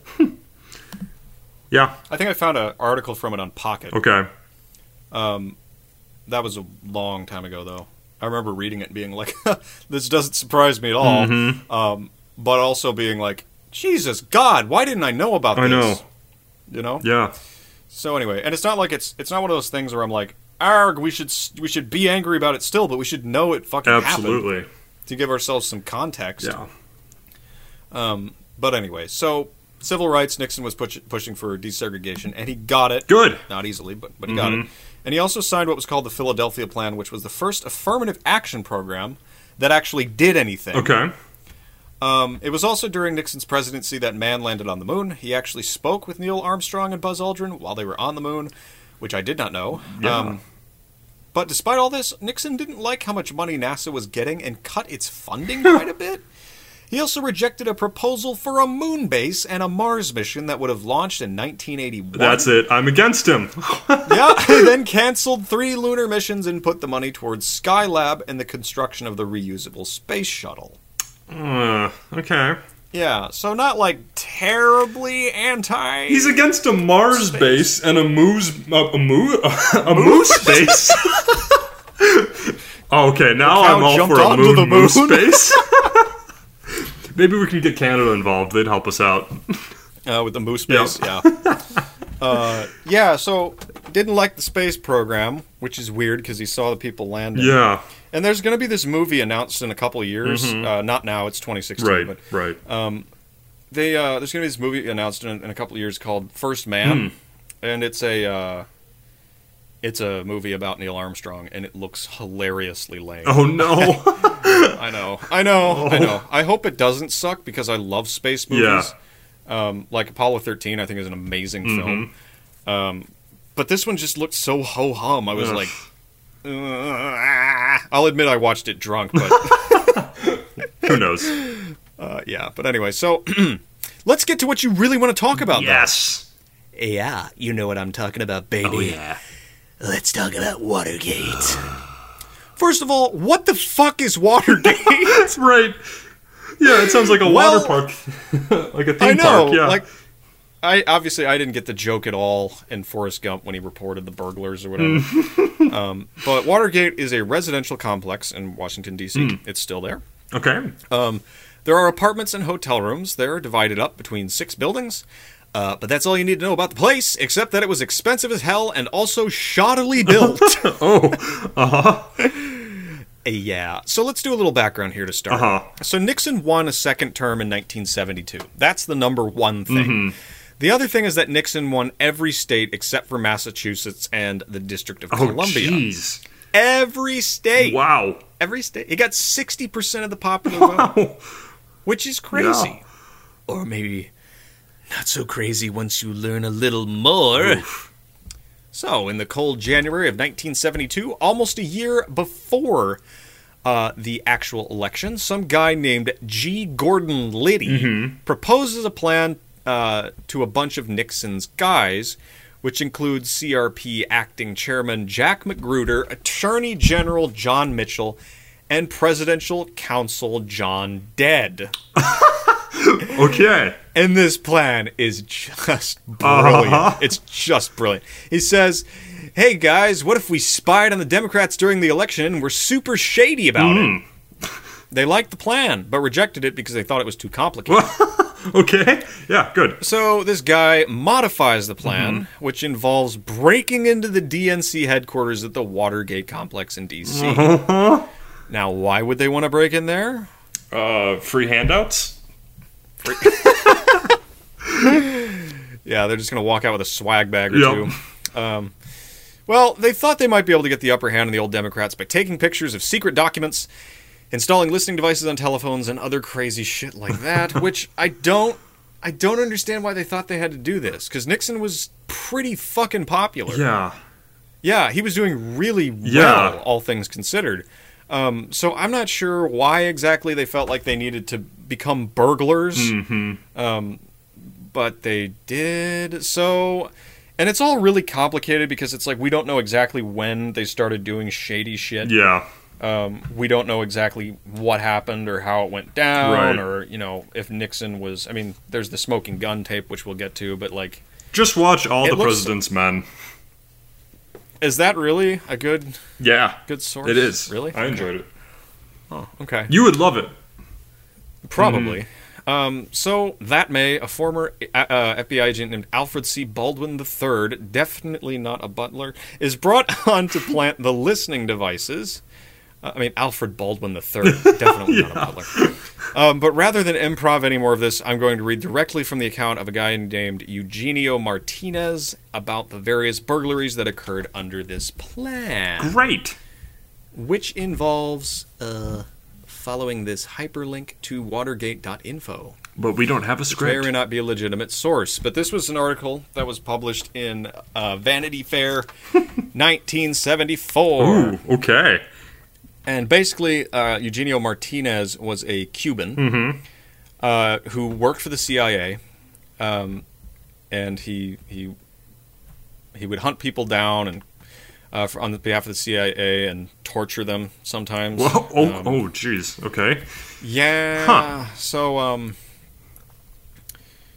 like, Wha- let me scroll down here. Hmm. I, I had it. I had it marked, but then we didn't record for so damn long. I know. Um, let's see here. Because Tell this is us a our first joke, episode, James. of course. Oh yeah, this is our first episode. Mm-hmm. In case of Or backup, just in case something would ever happen to us or the history lab, which it never will. So here, here it goes. Here's they're talking about the uh, about. Um, let's see. This isn't the Watergate one. Sorry, they broke into some doctor's office. There's like all these different things. There's like this team that gets put together um, of like ex CIA and current CIA and Republicans and shit like that. And Sounds so American. okay. So, on our way to the Watergate, this is a quote. On our way to the Watergate, and they were wearing surgical gloves and carrying cameras and all that, all that shit. So anyway, they're on. Okay, on our way to the Watergate, we made some jokes about the car that Barker had rented. Um, it gave me a premonition of a hearse. The mission was not one I was looking forward to. Eduardo was waiting for us at the Watergate. The time this time he had two operations planned, and we were supposed to perform them both that night. There was no time for anything; it was all a rush. We went to get dinner at about five o'clock. Barker ate a lot, and when he came back, he felt really bad. um, I was not feeling too good myself. I'd just gotten a divorce that day, and had gone from the Oh. court to the airport, and from the airport to the Watergate. Oh, So you've got a guy who's overeaten, and another guy who just went through divorce, breaking into a hotel. It sounds like a What could joke. go wrong? So the environment in each one of us was different, but the whole thing was bad. There were tension in those people. Liddy was already in the room when Eduardo came in to give the briefing. Eduardo was wearing loafers and black pants with white stripes. they were very shiny. Liddy was not happy with those pants. He criticized them in front of us and he told Eduardo to go change them. So Eduardo went and changed his pants. The briefing he gave when he came back was very simple. He said that we were going to photograph more documents at the Democratic headquarters and then move on to another mission at the McGovern headquarters after that. McCord was critical of the second operation. He said that he didn't like the plan. It was very rare, rare to hear McCord talking because he usually didn't say anything. And when he did talk, he only whispered. so, before we left, oh, sorry, go ahead. No, nothing. Just it's a joke. It's so it's so hodgepodge Yeah. this whole operation. It's Yeah. crazy. So anyway, before we left the room, Eduardo took all of our identification. He put it in a briefcase and left it in our room. He gave Sturgis his Edward J. Hamilton identification uh, that the CIA had provided to him before, and gave us each two hundred dollars in cash. He said we should use it to bribe uh, as a bribe to get away if we were caught. Finally, he told us to keep the keys to our room where he had left the identification. I don't know why, even today, I don't know.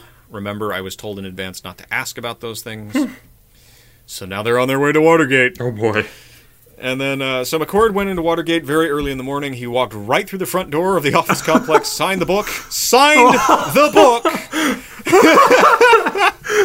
and I'm sure went to the eighth floor as he had before. Then he taped the doors from the eighth floor to the bottom floor, um, uh, which is to say, he taped them so he could know if, if anybody came through or whatever. Uh, and he walked out through the exit door in the garage. He was still very early, and we were not going in until after everyone left the offices. So not everyone He has waited- left. No, Oh, they're going into the building and there's still people there. so we waited so long that Eduardo went out to check if the tapes were still there. He said they were, but when we finally got ready to go in, Virgilio and Sturgis, Virgilio maybe, Virgilio, I don't know, noticed that the tape was gone and a sack of mail was at the door. So I guess the mailman came. What? I don't know, but either way, they're compromised. yeah. Um, so well, so he said, "Well, the tape has been discovered. We'll have to abort the operation." But McCord thought we should go anyway.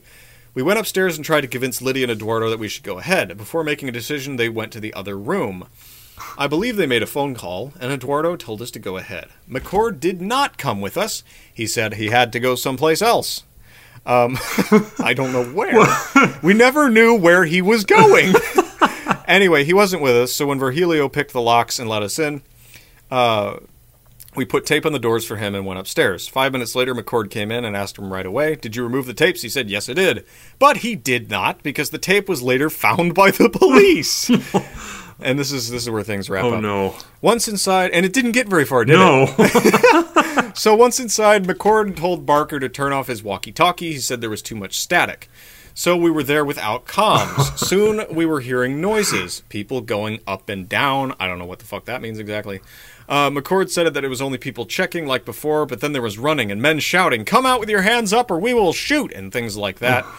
There was no way out. We were caught. The police were very rough with us, pushing us around, tying our arms. But Barker was unable to talk on his walkie-talkie. Was able to talk on his walkie-talkie, and he asked where the police were from, and they said, and then he said, "Oh, you are in the Metropolitan Pol- God, I can't read. Oh, you are the Metropolitan policemen who catch us." So Barker was cool. He did a good job in advising Eduardo. We were right. we were caught. I can't. Jesus Christ. Kill me. Anyway, so I thought right away it was a setup or something like that because it was so easy the first time. We all had that feeling. They took our keys and found the identification of the briefcase Eduardo had left in our room. Um, McCord was the senior officer and he took charge. He was talking loudly now. He told us not to say a thing. Don't give your names, nothing. I know people. Don't worry. Someone will come and everything will be all right. This thing will be solved. And that's where the account ends. So basically, even the burglars were like, "Have we been set up?" Yeah. Because like the fir- the first burglary that they committed like went off without a hitch, Right. and this one was like, everything's going wrong. We don't have comms. The communi- what com- comms we do have are confusing. Tapes tapes missing. There's mailbags everywhere, and suddenly we're just caught. Hmm. yeah, that's the impression I get. So they thought it might have been a setup. too. Wow, that's Who knows? interesting. Conspiracy land. That's why the Watergate thing is called a conspiracy. Yep. But Um, that's actually all I put down for Nixon's adult life because the Watergate thing was what everyone thinks about. And we'll get to the aftermath when we get to his end and death. Okay. Good. But for now, I think we should go to Bartholomew Roberts' adult life. Yes. Uh, Do you want to take a break? Yes, I want to take a break. okay. Well, shall we just leave this running? We'll leave it running and leave it hot. All right.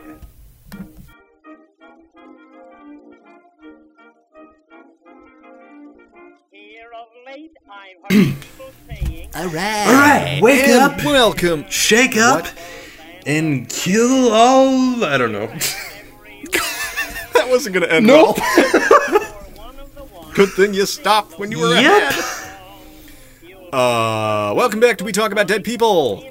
And when we left off, we were talking about Richard Nixon's adult life and um, a little lazy account of Watergate, but we'll get to it. We'll get to it a little bit after. Good.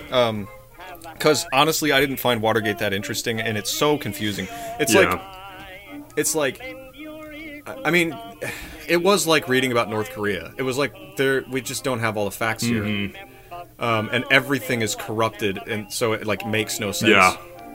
So trying to distill it and put an interpretation up Yeah. on it is probably going to get me labeled a hack. Well, and 'Cause- yeah, a- and uh, ahead. liberal sources probably want to make Watergate sound like the worst atrocity ever, and uh, right-wing sources probably want to make it like it was no big deal. And the truth is, it's probably somewhere in the middle. Yeah, I don't know. Which is boring. yeah. I mean, I was writing. I should get my notebook. I was reading my notebook. It reads like a crazy person wrote it. Mm-hmm. Because I was thinking about uh, how to get how to create clickbait headlines, Oh gosh. Okay. and and the reason was because I was like, not because I want to make the podcast popular that way. I have no interest Good. in doing Uh-huh. that um, because it hasn't even started yet. I mean, it's 2016. Right. Of Fuck. course. Yeah. Yeah. This is Um, back but I was looking at it and like I was writing headlines that would get me to click. Hmm. And I was like, I'm gonna write the most interesting headline I can think Mm-hmm. of. so. And I'm not even gonna say it because it was it, it was like uh, Hillary Clinton teams up with Donald Trump to take down um, something something, and then it was too complicated, so I distilled it. And I don't know. It's like the stuff people click on is so oversimplified. Yeah. It's kind of ridiculous. And I mean, I'll admit, complicated stuff is boring to read about because it's like, Everybody did something wrong. Yeah. and you're like, "Ah, but I want bad guys. I want good guys. That's why stories with with bad guys who can be understood or something like that typically don't get the same response Mm-hmm. as something where the bad guys are like, Oh, they're just evil. Yeah. You know? Bring him down. yeah. I wonder if we'll ever have a villain on the show. I doubt Maybe we it. should think about that. We should Oh. think about that. Maybe. Maybe. We could probably find some old history professor to rile up or something like that. That would be fun. Yeah. I'm gonna get on Twitter right now. Hold on. Twitter. Let's see here. We don't have an account yet. No. No. True. Okay, I'm gonna DM this guy. Uh, real Lord history. but a loser. All right, let's let's type something good here. All right, real Lord history. Dear real Lord history. Uh. Cite your fucking sources. You, you Crusty old. fraud, fraud. You crusty abomination. I hope you Uh, hmm. Suffocate Oh, jeez. on book. Do- I'm not sending No, that. no. Dear real Lord History, you suck. Your books suck. Your history is boring. Your history is boring.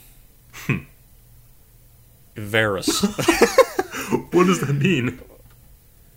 I don't know. I'm just gonna say it. Though. Okay.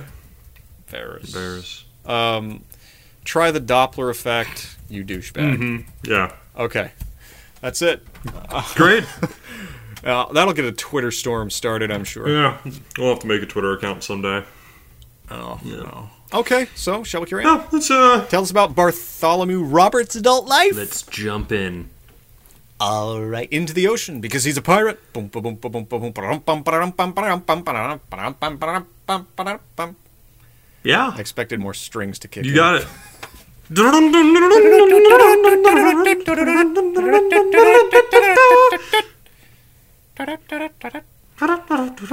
What? How does that one go? It's like That's how I can play it on the violin. That's exactly how it goes. I don't know. we're gonna get like so sued for copyright. Yeah. But we sang it so badly they will never know. Hmm. But speaking of pirates, shall we move on to the actual pirate, Bartholomew Roberts? Yes. So Take it away, James. When we last left Bartholomew Roberts, he was actually John Roberts, and he was in his mid 30s and looking to get involved with the uh, transatlantic slave trade, um, Uh. which isn't great. Not No. great. uh, and if you don't know anything about the 18th century slave trade, well, it's pretty much the worst thing ever. But Yes. anyway, so John Roberts becomes the second mate on a slave ship, which I shit you not is named the Princess. Uh.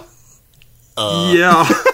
so a That slaver is Hmm. a- ship named Princess. Uh, That's not. uh It's not exactly cool. Hmm. Uh, no, not very. no, not not well named. But uh, They should have just called it Humanitarian Crisis Express or something. Yeah, like pretty much. Or fucking assholes drive this thing. yep, the ship. pretty much. yes, uh, whatever. Yeah, they're slavers. They don't have good judgment. So, John and the princess are anchored off the coast of the Ivory Coast, which is in Western Africa. But then, on the horizon, do you see? Do you see them, Aaron? Pirates! Sorry, I choked on all the seawater. yeah, it's salty, all right. Oh Uh, God. All right, ye boys and girls, yes, salty sea dogs. It's true. Two pirate ships appeared on the horizon. And these were the pirate ships Royal Rover and Royal James, which is an excellent name. Royal Rover and Royal James. That just requires you to have a dog named Rover someday. Yeah, or maybe you should change your name to Rover so we can be the Royal Rover and the Royal James. I, I rather like being Aaron. That's a huge People error. call me in- people call me Aaron. I find that very endearing. Hmm, okay, well, whatever. I, I don't. Yeah. I don't know why. no. Wait, did that sketch? Yeah, that knows? sketch was out. I know why. Yeah. Okay, so back back to the history. Royal James and Royal Rover on the horizon. And the princess is no match for the pirates because it's a slave ship, and they quickly catch up with her and they board her. And then the pi- Okay. what? I said okay. Uh, and then the pirate captain named Howell Davis gives the crew of the Princess a nice, honest proposal. Either they can join the pirate crews or they're to be thrown overboard. Lark the plank. What was Lark the plank? Mm-hmm. Walk the plank. Uh, how, I can't. Sometimes, sometimes I can do a good pirate Oh, accent. that's pretty good. Yeah. Walk the plank. Yeah. So, rum gone? Why? Why? You burned all the food in the shade. I'm Johnny Depp. or President Taft. Uh-huh. Ah. That's where we began with President Taft. All right. So our boy John and most go, of the go. others decide to join the pirates, which is great. So now our boy John Great. Roberts is a pirate, and it's probably around now when he changed his name to Bartholomew Roberts. Ah. Because pirates usually changed their name because they were a new man. Uh, and there was once this famous buccaneer named Bartholomew Sharp, and our boy John liked his name because, uh, better, so he took it. And now it's Oh. Bartholomew Roberts our, is our guy. But do they call him like Barry for short? Uh. Bart? Probably Barfy? not. I'm guessing it was just Captain Roberts. Yeah. I always thought it was like. Never mind. Carry on. Bartholomew Sharp is where he got the Yes. hmm So, as it turns out, the pirate captain Howell Davis really liked our boy Roberts because guess what? They're both Welsh! and now they can talk to each other in whatever godforsaken language the Welsh people talk. uh, and none of the crew knows what they're saying. Oh. Mm-hmm. So our dude Roberts is also an excellent navigator, and this really impresses Captain Davis. So the two start to form a friendship, which is good, I guess. That sounds like uh, Princess Bride. yeah, we'll get to that. Anyway, I may kill you in the morning. yep. but Roberts is unhappy. Oh. He doesn't want to be a pirate. He's a sad pirate. Yeah, because being a pirate is bad. Which I mean, he was a slaver before this, but anyway. Yeah. yeah. So uh, Which is worse? I I don't know. Let's not get definitely into a that slaver. That is true. Yeah, depending on that's I- not a- I mean, because didn't no no like didn't pirates also take human? They would take human uh, prizes or whatever. They would. They would take slave booties as booty. people. Oh god. Oh my god. Yeah. okay, hold on. What? I'm gonna fucking shoot you for that. Oh gosh, we're not even. stop. We don't even have a pot. Okay, fine. I, All right. Any last Hmm. words? to booty is to booty does. Nope. You don't even get to finish that one. Well, now I just feel like a fucking asshole because I, is a slaver or a pirate worse? And I said, "Ma- I don't know. Let's talk about it. Well, y- you can kill me, I- or you can cut that out. I, I mean. didn't mean it I like know. that. I know. Christ's sake. Feel I mean, pirates would take slaves, right? yeah. and some, sell yeah, them. very often. I'm sure. Yeah. Okay. So, which is worse, slave or a pirate? Mm, what about a pirate who's also a slaver? Oh I God. guess. Yeah. Uh, Sure. I, they're both pretty pretty bad. Why are we comparing evil people? They're both evil. Uh-huh. Hmm. yeah. So this dread pirate Roberts. Yep. Uh, he's not Is dread speaking yet. Welsh? He is just a pirate, Not- and he doesn't want okay. to be a pirate. Right. Uh, but after living the life of a pirate for a while, and also getting pep talks from Captain Davis, Roberts decided that the pirate life was the life for him. Uh, and in fact, we have a quote of his about this transition. So this is Okay. what Roberts says. In an honest surface, there is thin commons, low wages, and hard labor. In this, plenty and satiety, pleasure, pleasure and ease, liberty and power. And who would not balance creditor on his side when all the hazard that is run for it, at worst, is only a sour look or two at choking? No, a merry life and a short one shall be my motto. Wow. Yeah. Whoa, it's so good. I'm yawning. Mm-hmm. Um. So his philosophy changed. Yeah. Yeah. It went from why work as you know for low wages as a slaver Uh huh. when I could work for high wages as a pirate. Yeah. It's gonna be a short life probably, but it'll be a good one. Uh, yeah. So a And millennial. under Captain Davis, he should have no problems. Yeah. Anyway, so the two pirate ships go on their way, and then the ship Royal James becomes infested with worms. Okay. so the pirates leave it behind and continue on just with the ship Royal Rover. well, I would leave behind a ship of worms. Yeah, yeah. Uh, and Captain Davis takes them to the island of Principe, uh, which lays just off the western coast of Africa. They then lower their pirate flag and raise the flag of a British man of war and are allowed to enter the harbor. Yes. So the pirates So, stay. false flag. Mhm, yeah, false flag, which Okay. is kind of what we get the term false flag attack from. Yeah. But they're doing this just so they can land in the harbor. Uh, so the pirates.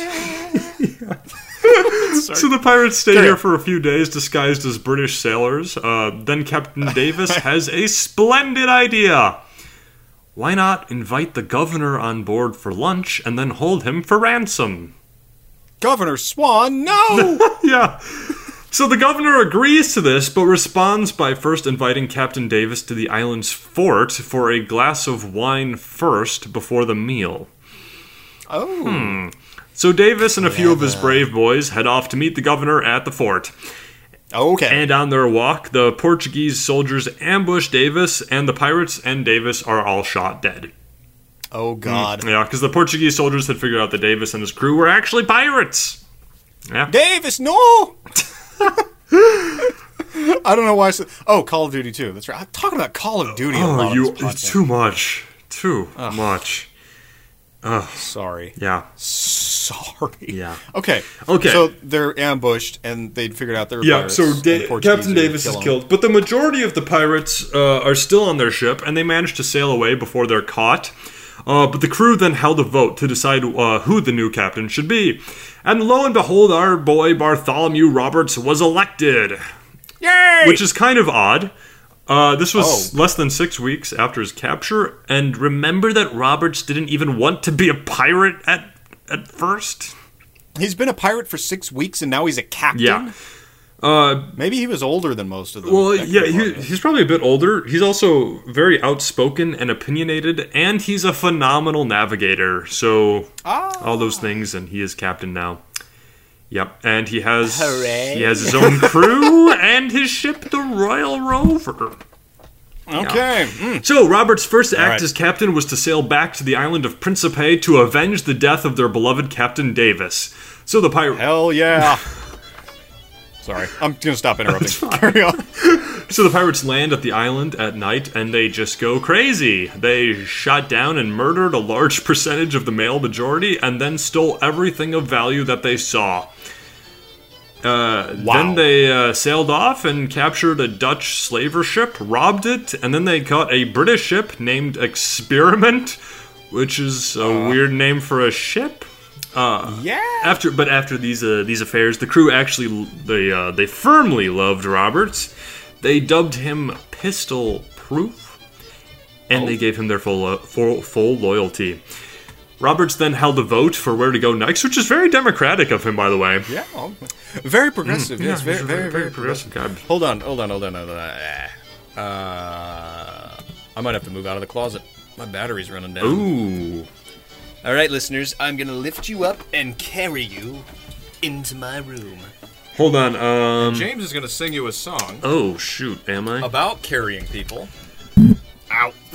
When you're walking alone and the sin is too heavy, Jesus Christ will carry you. Yes, Oh, God, that's that what the song might be heretic Jew will carry you. He will carry you to heaven's gate. Not the, alien cult, but the real Heaven's Gate. The one with the pearls and no sin, cause he's Jesus. You told me to sing a song. I, I will be right back. I just gotta grab my chair. All right, you better not say anything else while I have my headphones out. Okay.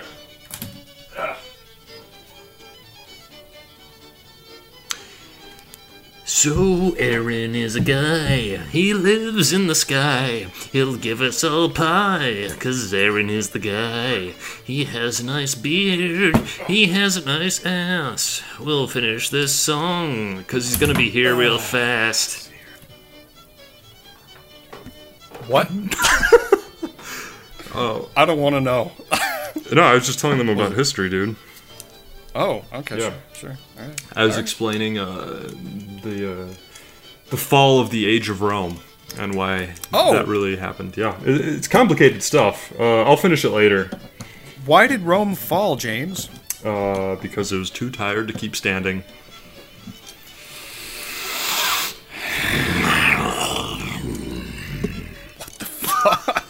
Sorry, uh, I'm sharing this this chair with Satan. Uh, he's working on something else. Uh, You know, I heard somebody say one. I'm just putting on my mic thing right now because I have to. I heard somebody say once that cats are mouthpieces of Satan or something like that. Mm-hmm. Um, and I thought immediately, I have to get a cat. Yeah. Yeah. And I decided also, like long ago, that if I ever had an animal or a child first, Uh huh. whichever came first, I was going to name him Pickles. Oh. Because it's just a funny fucking It word. is. Yeah. That's it. Huh. But what would be best is if I could get, like, a cat child.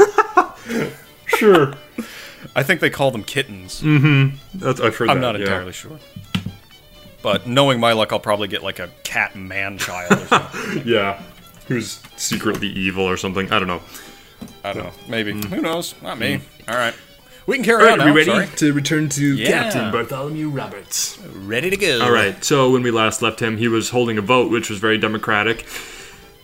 And he, the vote was: should we either go to the coast of Brazil or to the East Indies? And the crew voted for Brazil, so off they went. And they uh, Can hardly blame them. hold on. My mother's What texting happened? me. What's she telling you? Get a job. Get a Yeah, job, James. yeah. Eh? Were you? Are you still unemployed in this the year of our Lord 2016? I don't think so. Yeah. Um. I am sorry. My car died, uh, and I'm kind of marooned. Right. Uh, so we're figuring out a, res- a rescue plan, and it will involve uh, several Republican and ex-CIA guys who will bust into my car and totally botch the plan immediately. Great. Yeah. All right. okay, So, uh, yes. so Captain Roberts and the crew are headed off to Brazil, and they first stopped at the uninhabited island of Ferdinando for a while and did some minor repairs, and then they went looking for ships. And they didn't find any ships for nine weeks. oh my God, that's a long time to be looking. I for mean, the ships. Atlantic is pretty big, but not that big. Yeah. Oh. Yeah. Uh, so everybody is a bit cranky, and talk uh, talk begins to spread about uh, going to the West Indies instead.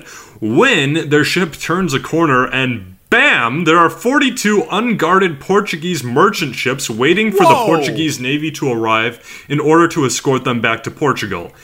Forty-two. Unguarded merchant ships loaded with you know everything of value, entire Pokemon card collections and. uh, grilled cheese. all the dank memes they can fit in the hold. just ready there to be taken. yeah. Yeah. So All right. no warships. Uh, so Roberts proceeds to board the the nearest vessel. He then grabs that captain, drags him up to the deck, and forces him to point out the richest vessel in the fleet. To which the captain responds by pointing out the ship.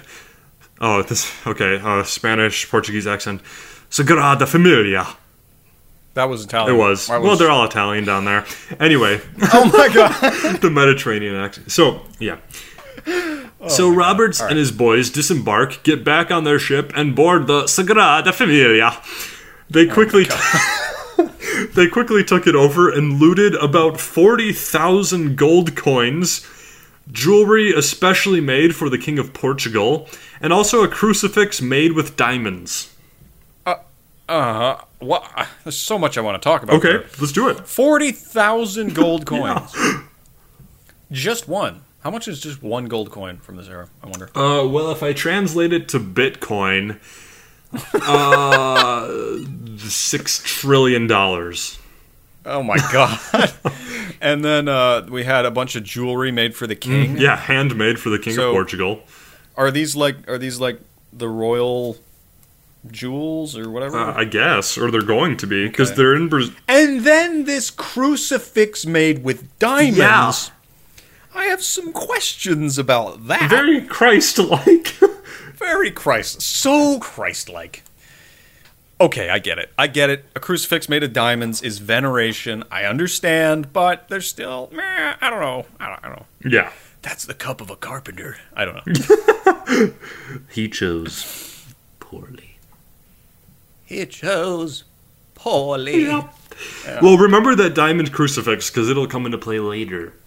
Oh shit! Yeah, really? he- well- I was just making a big deal out of nothing. I, I guess so. No, well, it mentioned later that he always wore a diamond crucifix, and I'm assuming it's the same one. Uh, it didn't say specifically, but yeah. Anyway, so after this successful, very successful raid, uh, Roberts and his crew sail over to Devil's Island, which is basically Tortuga. Uh, it was this haven island for pirates, uh, and Robert and his crew proceeded to spend most of their loot here, which was a much needed morale boost. Yep. So, after a few weeks of pirate partying, the crew once again set sail, captured a sloop, and then they sighted a brigantine ship. I love that word. Sloop. Yep, sloop. You can just hear it slooping into the water. You know. yeah. So they see this brigantine ship, and Roberts decides to chase it down and capture it. So Roberts and 40 men got on board the recently captured sloop and gave chase while the rest of the crew remained with the rover to stay behind. Okay, so they're split up yeah. And a guy named Walter Kennedy uh, was. Kennedy again. Whenever Kennedy comes up somewhere that's not in the '60s, It's a lie. So this Okay. pirate named Walter Kennedy, he's left in charge of the rover, uh, and Robert, Rob, Robert, I know. Ro- meanwhile, Roberts and his forty brave boys are on this little sloop, and then they become windbound for eight days and have little control of where they're going, uh, and are just you know being they're all over the Atlantic. just like flopping back and forth. "Ah, yep, slooping this way, slooping that way. Uh, so they finally make it back to where the rover was supposed to be, only to find that Kennedy and the rest of the crew had mutinied and sailed away forever with all that was left of the loot. Wait, is this not exactly what happened with Captain Kidd? Oh, it is, isn't it? Yeah, like he got split. Yeah, up, well, it's that- And they just It's the honor sailed the among fuck away. thieves thing. I don't know why you'd ever leave someone else in charge of your ship. Anyway, yeah. Um, I can think of a couple reasons you want to go on land uh, to replace your Game Boy cartridges. Oh shit, or- you're right. Um, uh, let's see what else. You need a prescription refill. Um, you need soap. I don't know. Pirates Hmm. don't Go to use Walgreens. soap. You can get all those things. Yeah. So so Kennedy and the mutineers they they head off, uh, and as as to what happens to them, they decide to retire and settle in Ireland, which is not a good or not a bad plan. Um, No, not a bad plan. none of them know. At least it's not New Zealand. Yeah. Oh, Jesus, you're right. Yeah. The problem is is that none of them knew how to navigate. Uh, Oh, yeah. So Minor they problem. actually did make it to the Brit- British Isles, which is impressive, but they crash landed into Scotland.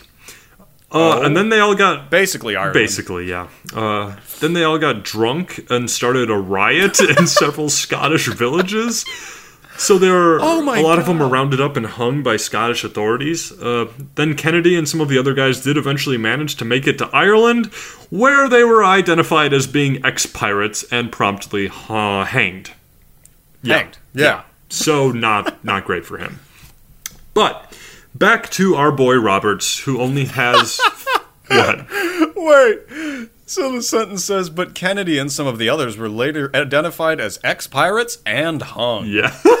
yeah. Hanged, not hung. But it's hanged. Not- I know. I wrote this last night at like midnight, so.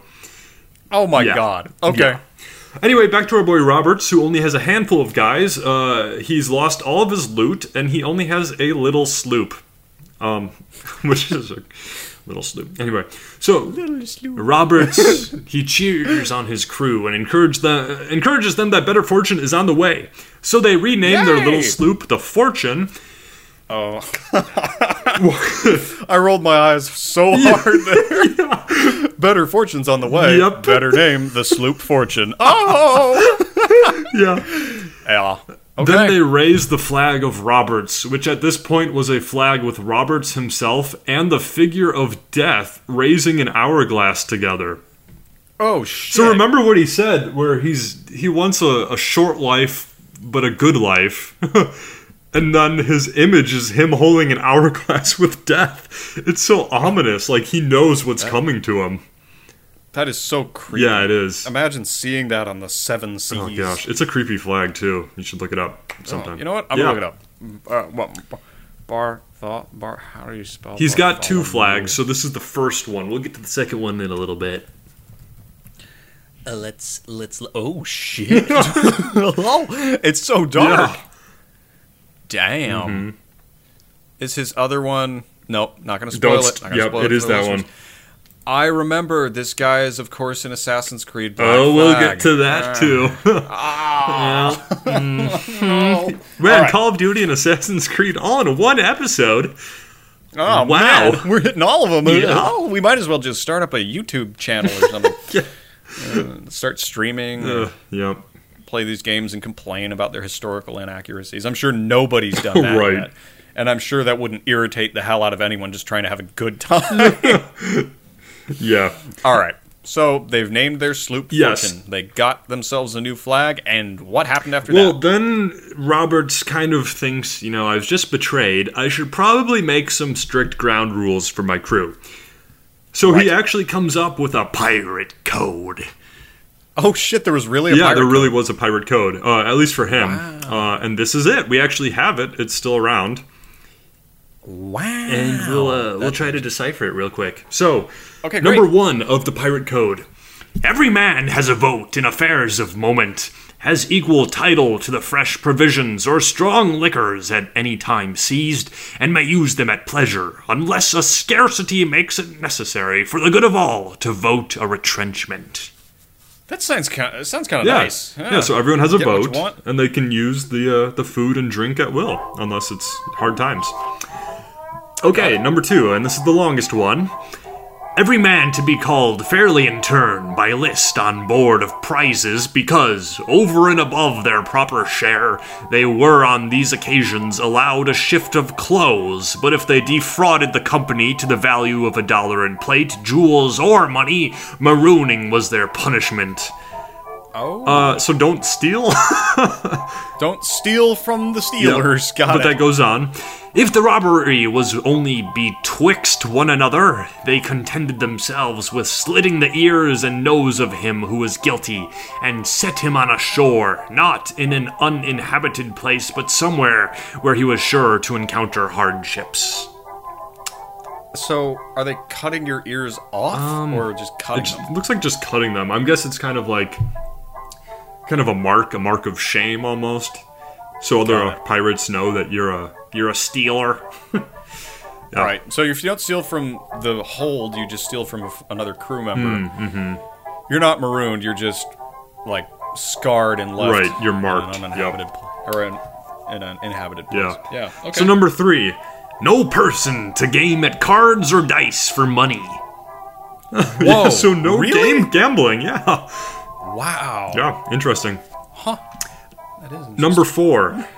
The lights and candles to be put out at 8 o'clock at night.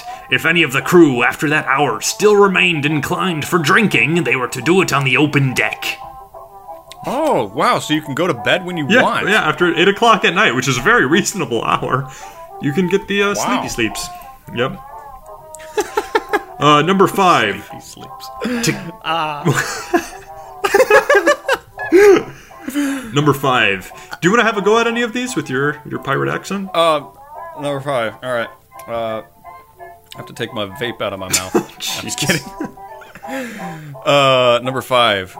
The boys are required to keep their piece, pistols, and cutlass clean and fit for service. Makes sense. Yeah. Well, keep your shit Yeah. clean. I like this code so far. Yeah, it's I'm like, it's down. pretty reasonable. Okay. Number six. Shall Yeah, go ahead. No boy or woman to be allowed amongst them. If any man were to be found seducing any of the latter sex and carried her to sea disguised, she was to suffer death. He was to suffer death. Yeah. So if you take a woman So if you bring aboard, a woman to sea, you die. Okay. uh, yeah. Uh, number seven. Your Okay. To desert the ship or their quarters in battle was punished with death or marooning. turn. Oh, so being a coward is Yeah. So don't pretty run much during a punished by battle. death. Got it. Uh, number eight, go for it. No striking one another on board, but every man's quarrel is to be ended on shore at sword and pistol. I like that one. So you can't fight on ship, but when we dock, you guys can figure it out with sword and pistol.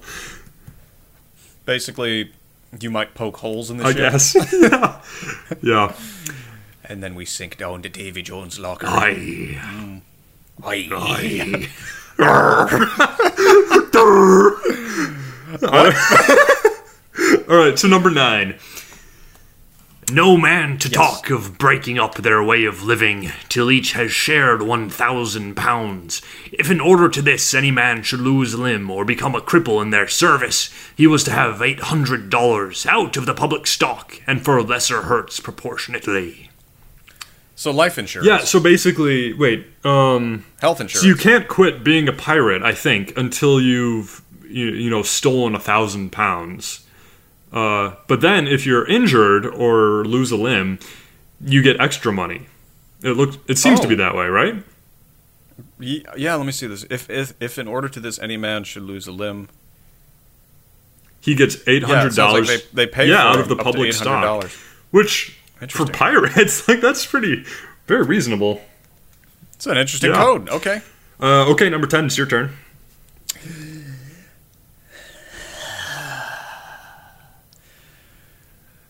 The captain and quartermaster to receive two shares of a prize. The master, bosun, and gunner. one share and a half, and the other officers one and a quarter. Okay, so officers get more money. Makes sense. Welcome to American Airlines. the safest way to fly. Maybe they'll sponsor us now. It's not United. yeah.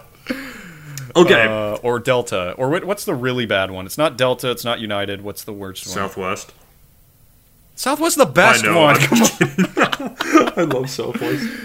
Oh, well, uh, somebody it was a Delta. No, I don't. Who know. knows? Doesn't Okay. matter. All right. So, there you So, have it. number 11, the last point of the pirate code. The musicians to have rest on the Sabbath day, but the other six days and nights none without special favor. Okay. So, what this means is that he had musicians on board, and at any time during the six days of the week that were not the Sabbath, if you were a pirate, you could just tell them to play a song and they would have to do it. That was their job as the crew. That is I know, amazing. but on the Sabbath day, they're they're given rest. Oh, that's- of course. I mean, they're good Christian Yes, men. exactly. Yep. So, uh, for a little while thereafter, Roberts and his ship, the Fortune, go around terrorizing the region. Uh, then they team up with a French pirate. Hmm. Uh, You can't pronounce French at all. Oh, I do Mon- not. uh, Montigny la Plissée. Bon, I'm gonna try to Montigny la police. Oh, that's, that, that sounds good. Yeah, yeah, yeah. La police. La La police. police. yep. Okay, so remember this Yeah. French pirate. So they're teamed up. Yeah. Uh, and the the French pirate commands another sloop known as the Sea King. Mhm. But the inhabitants of the island of Barbados become pissed off by this, so they uh, they send two well armed ships after Roberts and La Police. Uh, the French pirates do what the French do and immediately run away, leaving Roberts and his little sloop to deal with the Barbados ships. Uh, and Roberts totally gets his ass kicked. yeah, his ship and crew are ripped to shreds, and the Fortune just barely escapes. So they retreat to the island of Dominica, and 20 of Robert's crew dies on the way from wo- wounds from the battle. Oh, Which I God, think was 20 only about- people suffering and dying. Yeah, I know, on a ship. And I think he only had 40 guys to begin with, so he's got like 20 guys. At least he has the musicians. yeah. I need you to play. When uh, the Saints. yeah. Yeah. Anyway, All right. so while they're repairing the ship, Roberts almost runs into another two anti pirate warships, this time from the island of Martinique. Uh, and Roberts manages to outrun them, but then he swears vengeance on the inhabitants of Barbados and Martinique for those Uh-oh. close calls. And in fact, he is so angry that he makes a new pirate flag. Uh, this one showing hi- him with sword drawn and standing with each foot on a skull. Oh no! The skull on the left is marked a Barbadian's head, and the second skull is marked a Martiniquan's head. Oh. So clearly he has some anger issues. Uh, revenge issues. Yeah, yeah. Yeah. So instead of searching re- for revenge at this moment, he decides to go terrorize the eastern coasts of Canada. Of Mm-hmm. course. Uh, so the Fortune sails to Canada. He captures some some ships uh, around Cape Breton, then sails directly into the harbor of Fairyland with black flags flying, and takes another twelve ships. Oh my god. Yeah, he- it's just ship after ship after ship. Uh, and then the pirates sailed into the harbor of Trapassi and discovers that all the inhabitants have fled in terror, and they left behind 22 merchant ships and 150 fishing ships, all open to plunder. God, this is like this is making the uh, loot crazed Fallout Three in me like right, yeah, picking through ammo boxes for bullets and bottle caps. Except it's like, fish.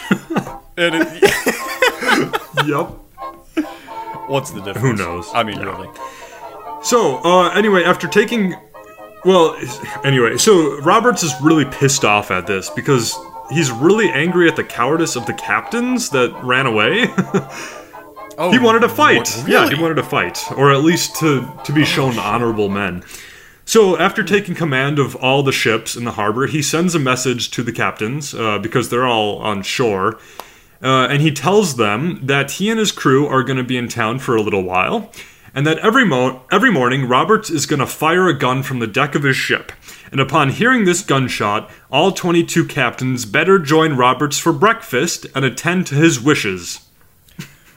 Wow. Yep. And if they refused to come, he would burn their ships.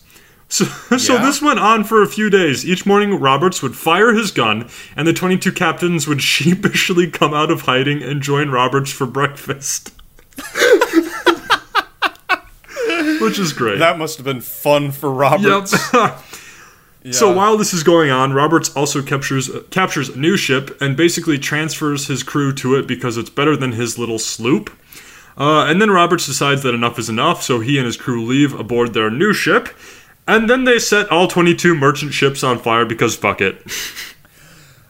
and the captains came out for breakfast the next morning. You know, they're like, they're like scratching themselves and sipping a cup of coffee. Like, ah, it's breakfast time again. Wait, he's gone. Oh no! Our ships. I liked having breakfast with Yeah. him, and now my ship's on fire. What the fuck? Basically, that's straight Yeah. Mm. from history's mouth.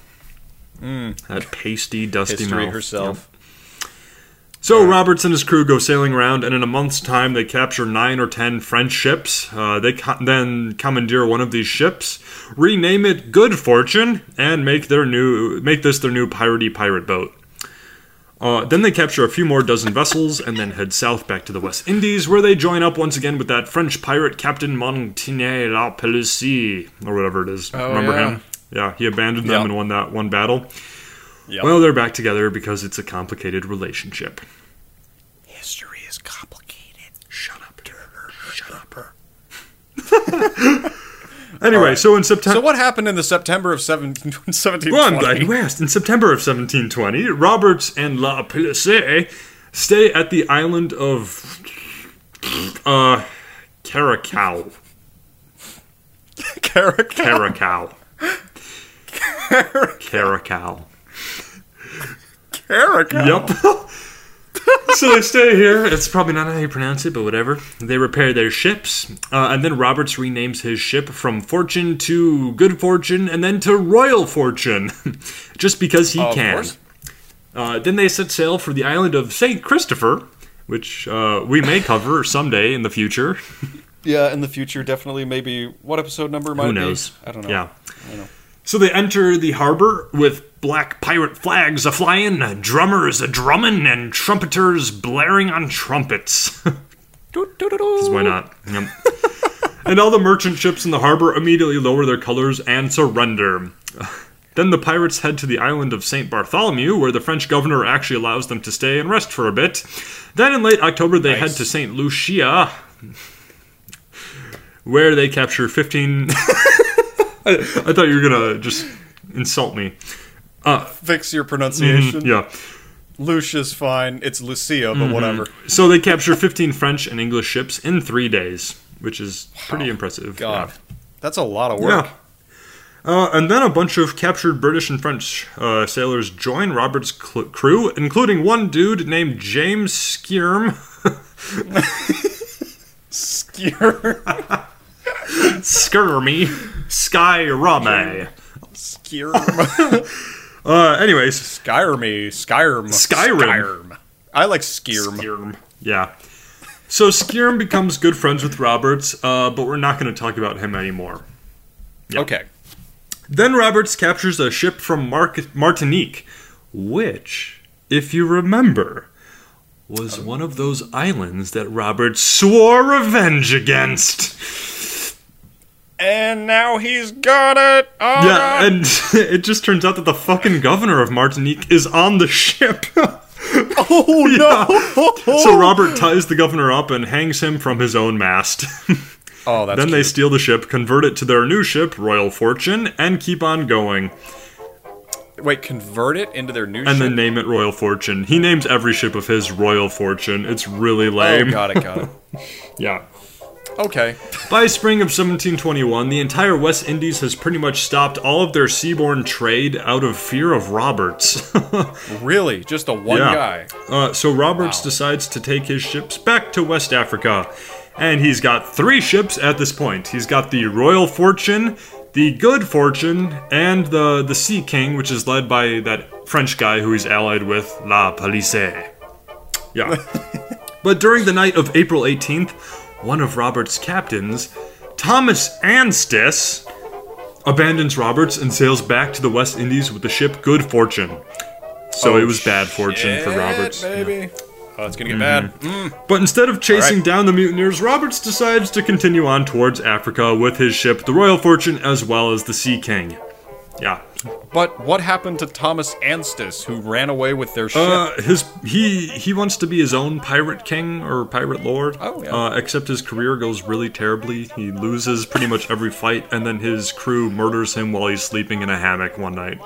oh, mm, just didn't have that X factor to be the pirate nope, king. Mm-mm. nope, just a Those are- pirate boy. all right. Anyway, Will Turner. Oh, jeez. His blood runs in my veins, or whatever. Great lines like that from Pirates of the Caribbean, everybody. Mm, Yeah. So our boy Roberts, he has the Royal Fortune and the French ship as well, and they make it to Camp or Cape Verde Island, and then uh-oh, the Royal Fortune is leaky.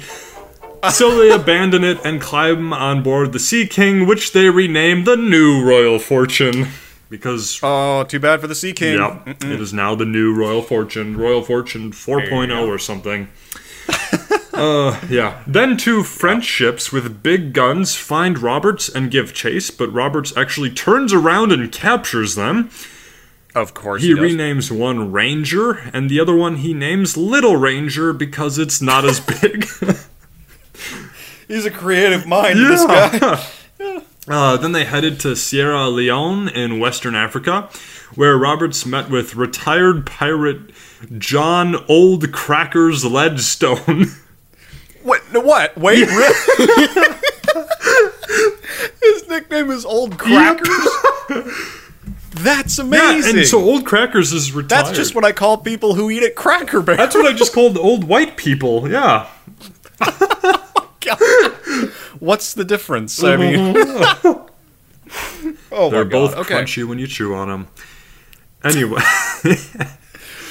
so so Roberts Hmm. meets with Old Crackers. It's just this pirate reunion. And Old Crackers warned Roberts that two British Royal Navy ships were going to be returning to the area soon, and Roberts better get out of there. Thanks, Old Crackers. Mhm. Keep cracking along. Mm-hmm. wow. Okay. Uh, but Roberts. So he's he ignored this yeah, warning? Is that He what ignores you're saying? it. Uh, and he, That doesn't surprise me at all. He just keeps on capturing other ships in the region, including one which he converted into his fleet and renamed it the Royal, Fortune. also, another ship had a bunch of soldiers that were captured, and then they joined Robert's fleet. So now, great, he has professional soldiers as well. Oh, really? Wow. Then he takes Okay. his boats into Oida Harbor with black pirate flags a flying, and 10 of the 11 ships immediately surrender. Oh. But as for the one ship that didn't surrender, Roberts had his men climb onto it during the night and set it on fire. That sucks. Well, and Uh, what really sucks is that it was a slave ship and it was full Oh of slaves. so the whole ship burnt, and uh, the enslaved Africans on board were either burnt alive or drowned. Uh, Okay, Roberts is the bad Yeah, guy. he- That's been official for a while, but now it's superficial. He just burned a bunch of people Yep, alive. That's exactly. Christ Almighty. So Okay. after this successful raid, Roberts took his ships to Cape Lopez to take a break from pirating, spend some of their loot, and recuperate. But all was not well for Captain Roberts. For the HMS Swallow, one of the British warships that Roberts had been warned about by old crackers, just so happened to come upon Roberts' resting ships. Oh And the HMS Swallow was intent on forcing Roberts to swallow some cold, hard justice. Oh my God! Come and on. That is where we will leave Captain Bartholomew Roberts until we return for his end in death. Good! Because that went from bad to the worst. oh my God. Well, I guess that means we got to go back to Hmm. Richard Nixon. yep. Um, because what's significant about Watergate is not necessarily how it happened, or you know the play-by-play of what happened. Sure. Um, what's in- what's useful to know about Watergate is what it meant. Ah. Um, so, and what it meant to Nixon in particular. Mm-hmm. So, um, and now we're just going to go right there into Richard Nixon's end. of Okay. death. And we're going to find him at the Watergate thing. Mhm. And it went about how you imagined uh, and how the narrative goes. Uh, people found out, got super pissed off. But Nixon said he was going to stay president anyway. Okay. because it was too vague a story for them to really get. Sure. Him. Uh, they didn't. They didn't exactly know What happened? People were like, "Oh, somebody broke into the Watergate Hotel. Or the DNC was involved. We don't know if these guys were hired by Mm, Nixon, mhm. but there's obviously been some kind of like scandal of some Right. kind that puts the presidency and the president himself at risk." Mhm. So, but like, then the legal shit started, Ah. um, and I'm not going to get into it, but it goes on for months, and this is while Nixon is president in his second Yeah. term, and his right hand man, Vice President Agnew, resigned. Um, I think I think because he didn't want to be involved in it, he didn't want to be He saw- pointed out or yeah. whatever. Wise. Yeah, so, um, yeah, and this left the spot open for Nixon to bring in a guy named Gerald Ford to Hmm. hold the role. And Gerald Ford promptly took control of just about every function of the presidency in the December of 1973. Wow, okay. Because Nixon was busy doing damage Right. control. Um, he's doing live televised Q and A's during which he says that classic line, "I am not I a am crook." not a Uh, yeah. Eventually, though, there was like nothing that could unring the Hmm. bell. Um, and in fact, the more he talked, the worse it kind of got. Mhm. Um, and he started to get accused of a lot more things too, like accepting bribes and shit like that. Um, and this, of course, people brought up the whole checkers Oh, thing yeah. too. You know, like ah, we should have gotten him the first time. Checkers and the all that dog. shit. You know, Take the man's dog; he deserves it. Um, I don't know. But anyway, so the Supreme Court ruled that all of Nixon's tapes related to Watergate be released because he'd been releasing like a couple of them at a Sure. time, like selectively. So, on the Supreme Court's ruling, Nixon releases all of them. And it comes out that Nixon had attempted the in- to end the investigation going on around the Watergate scandal. Nixon said he'd just forgotten about it, basically. Like, I forgot I did that, and I didn't know it was still going on or Oh, whatever, jeez. and, you know, it's not really my fault. I'm not a crook Mhm. whatever. But anyway, his popularity is sinking fast, and people are like protesting to get him impeached, and he realizes it's over. Yeah. His second term, he he was doing fine as president, and then everything goes to hell. Wow. And Yeah. But anyway, so he resigned the presidency on August 9th, 1974, a shamed man who had gotten everything and thrown it away by being a crook. um, in his famous resignation speech, he listed all the good things he'd done as president, but obviously this would not Nope. save him.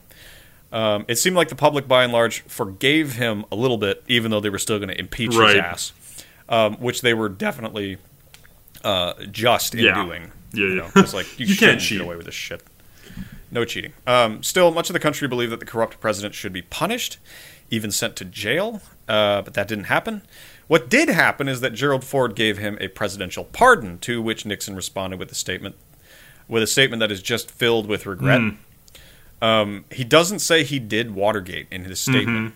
Um, instead, he says he should have seen it coming and stopped Hmm. it. Which, you know, make of that what you will. I'm not going to tell you what to think Yeah. about it. But uh, in 1974, Nixon got so damn sick he might have died and had to have an operation which ended up saving his Hmm. Wow. life. Uh, the problem was that he was supposed to be in court. Hmm. Yeah. that same year, though, uh, Nixon was actually planning a comeback. Oh, you can't get Did rid you of know him. about this? He's always yeah, been- like I didn't know he tried to come back into I didn't either. politics. I just thought he like kind of vanished after the Yeah. whole thing. But he started working out of an office in a Coast Guard station near his Hmm. house. Uh, first, driving a golf cart to and fro, and then slowing down and Hmm. walking.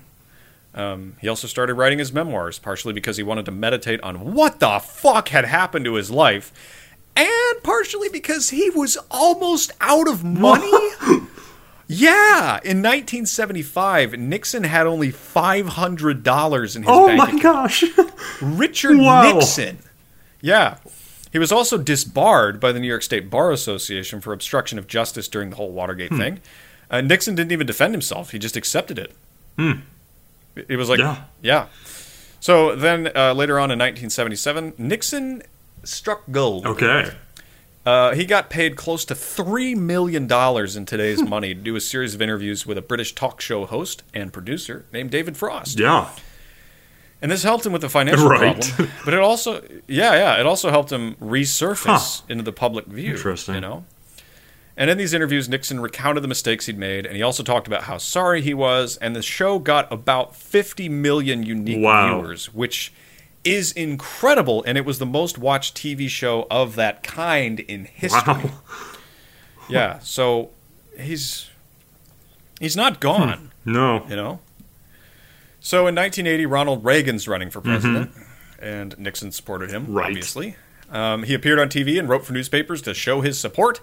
At this point, he was raking in the cash as a speaker and writer, traveling around the world to meet with world leaders. He went to Saudi Arabia and, and Libya, which improved his standing in the public's Hmm. view. He was still working for the American people, having conversations that otherwise would not be Mhm. had, just like his little kitchen Yeah. talk or whatever. Um, which you know kind of made him stand out as like, oh, like we threw him out of the office and he's still trying to do good by the American Right. people. Um, in 1986, he visited Gorbachev in Huh. Russia and wrote up a document for President Reagan about all with like all kinds of suggestions and something like a character bio of Gorbachev uh, for him to study. Wow. Um, And that uh, that got him ranked in a Gallup poll as one of the most ten most admired men in the world. Wow, what a comeback in the public eye. I know. I know. I couldn't believe Yeah. it. I was like, holy shit, like he got a he really did try to come Yeah. back. And what happened was horrible and it's it's hard cuz I don't I don't know all the facts about Watergate. and I don't think anybody Mhm. does. But like it almost looks like even if he fucked up, Yeah. he was still trying to make it right right up to the very end. Sounds like it, yeah. Yeah. Um, and he kept doing things all the way into the Hmm. 90s. And in 93, his wife died of lung cancer, and he didn't take it well. Hmm. Um, and it was apparently, like, openly and completely broken throughout the funeral Oh. service, which, you know, I, she'd been with you the whole Right, time. yeah. You know, you fell in love with her on a stage. Yeah. Like, Jeez. yeah, that's So it- hard. Wow, But, uh, I didn't know that they were together that long. hmm But anyway, so in 1994, uh, Nixon had a stroke and went Hmm. into a coma. And there was nothing that could be done for him as a blood clot had made its way to his brain and killed him within a few Wow. days. And he was buried in Yorba Linda, which, you know. But anyway, so I have this quote from him, from him which is kind of. I, well, I'll just read it and then I want your Okay. reaction, okay? Yeah. Some people say I didn't handle it properly, and they're right. I screwed it up. Mea culpa. Well, let's get on to my achievements. You'll be here in the year 2000, and we'll see how I'm regarded then. Uh, hey! well, hmm. he He still isn't really well liked, even no, among the Republican no, 'cause he- crowd. He, represents something like corruption. yeah, for sure. Um, he's been turned into that kind of a symbol. Yeah. You know, like eh, I am not a crook. All that. Yeah. Mm-hmm. shit, you know, you say Nixon, you think Watergate. I will say though, I mean, we do need to remember the good things he did, such as civil rights, getting us the hell out of Vietnam, and then uh, another thing uh, I remember about Nixon is he really befriended the Chi- the Chinese leaders and the Chinese government, which drove somewhat of a wedge between the Soviet Union and uh, communist China. This is true. So he did Yeah. do a lot of good things, I think. Um, And that's and that's like we just mentioned it in passing, but Mao liked Right, him exactly. And when we when we covered Mao, it, we didn't we never covered Mao. When When we, we cover will. Mao in the Yep. future, um, when we cover Mao in the future, we will find um, that Mao was really frustrated by the Mhm. Soviets, and because they were trying, and this for good reason. It's the same reason North Korea got upset with the Soviets. yeah, They were like, "Oh, you're communist. Well, you're ours now." Yeah. You know, and they're like, "No, we kind of want to do it our way." Yeah. You know, not everyone believed in that universal revolution thing. Yep. But anyway, so I thought that was interesting. Learned a lot about. yeah, Nixon. uh, did some good I knew things, nothing but about at the end of the day, you can't cheat and lie as president. Uh, you can't or can. No, you can't because politicians don't do that. They can't. You can't be a politician and a liar. It's scientifically impossible. Yeah. Well, I suppose we'll find out in this Hmm, election. I guess now. so. Who was lying? Yep. Who was dying? Who's Dying? dying? What? Who kno- who's a lion? Who's a dying? We're all dying, James. We grow Not older all of with us every are passing day. living. Oh, and you know who's really not living? Who? Bartholomew Roberts. Oh, that's good. Good transition. So shall we go into Bartholomew Roberts' end? and Yes. that? So Brilliant. when we last left Captain Roberts and his gang, they were celebrating with their booty, just Mm. like college. Anyway, Roberts anchored his ships at Cape Lopez, and the pirates disembarked to get wildly drunk on I the ha- beach. I have to stop you. Mm-hmm. You said Cape Lopez, and I, my brain literally produced the image of George Lopez in a cape, Oh. marching on a beach, but he's like 50 stories tall. Why? Because my brain. I'm is- quitting the show. the show hasn't we haven't even started made a yet. podcast, and I'm quitting. Yeah. yeah. Okay. So uh, they got drunk on the beach, Mhm, Mm-hmm. basically. Okay. But remember that the few days earlier, Captain Roberts had been warned by retired pirate John Old Cracker's Leadstone that two British warships were going to be returning to the area, and lo and behold, one of these warships ends up finding Roberts and his ships anchored there. The okay, what? Should have listened to old crackers. words to live by. so the I still can't believe his nickname is Old Crackers. That's great. Unbelievable. So a 50 gunned British warship, the HMS Swallow, finds them, realizes that they are pirates, and then makes a sharp turn in order to avoid crashing into a reef. And uh, the pirates see this, and they uh, they think that the HMS Swallow make, made the sharp turn because it was a merchant ship trying to hurriedly flee the pirates. Oh. So Roberts tells some of his men to board his ship, the Ranger, and give chase while he stays behind with all the other guys who are drunk off their ass. Seems like a drunk decision. Yeah. That sounds, well, probably that sounds not. like a drunk Uh, decision. Roberts didn't really drink, and we'll get to that in a minute. But anyway, Wow. So the ranger gives chase to the swallow and doesn't notice that the swallow has 50 gun ports. Because they're all drunk. Pretty much, yeah. Okay. Meanwhile, the captain of the swallow, Captain Chaloner Ogle. Chaloner Ogle? Uh, Chaloner. Chaloner. Chaloner. Chaloner. Ogle. Chaloner? Ogle. Yeah. The captain Ogle. lets the pirates' chase go on for several hours until they're way out of sight and earshot of the other pirates and of land. Then Captain Ogle Ogle swung the swallow around, raised the colors of the British Royal Navy, and began firing at the Ranger. Uh, the pirates were completely surprised. Ten were killed immediately, and the rest uh, surrendered right away and were taken down to the brig. Oh damn! It's over. Well, that's the the first ship. Roberts is still with the Oh, other right, pirates. there yeah. are two. So Captain Ogle then uh, sails the Swallow back to where Roberts and his other dudes were resting, and Roberts' pirates are still drunk as hell, and Roberts himself is eating breakfast. then one of the pirates yells, "Hey, look! It's our ranger returning with new booty!" Uh, but then they realize that no, this was the HMS Swallow, and it was looking for a fight. So Roberts orders his men to prepare for a fight, and Roberts. Oh God! Can you just imagine I know. this? All these drunk pirates On the like, beach. stumbling and falling all over. Yeah, themselves. playing beach volleyball. and He's like, get back on the ship. We gotta fight the Brits. Yeah. Uh, the the neat Right. thing though is that Roberts himself prepared for battle by dressing in his finest clothing, and here's a quote uh, describing it. Roberts himself made a gallant figure. Gallant. It was gallant when I. I'm sorry. I'm sorry. Anyway.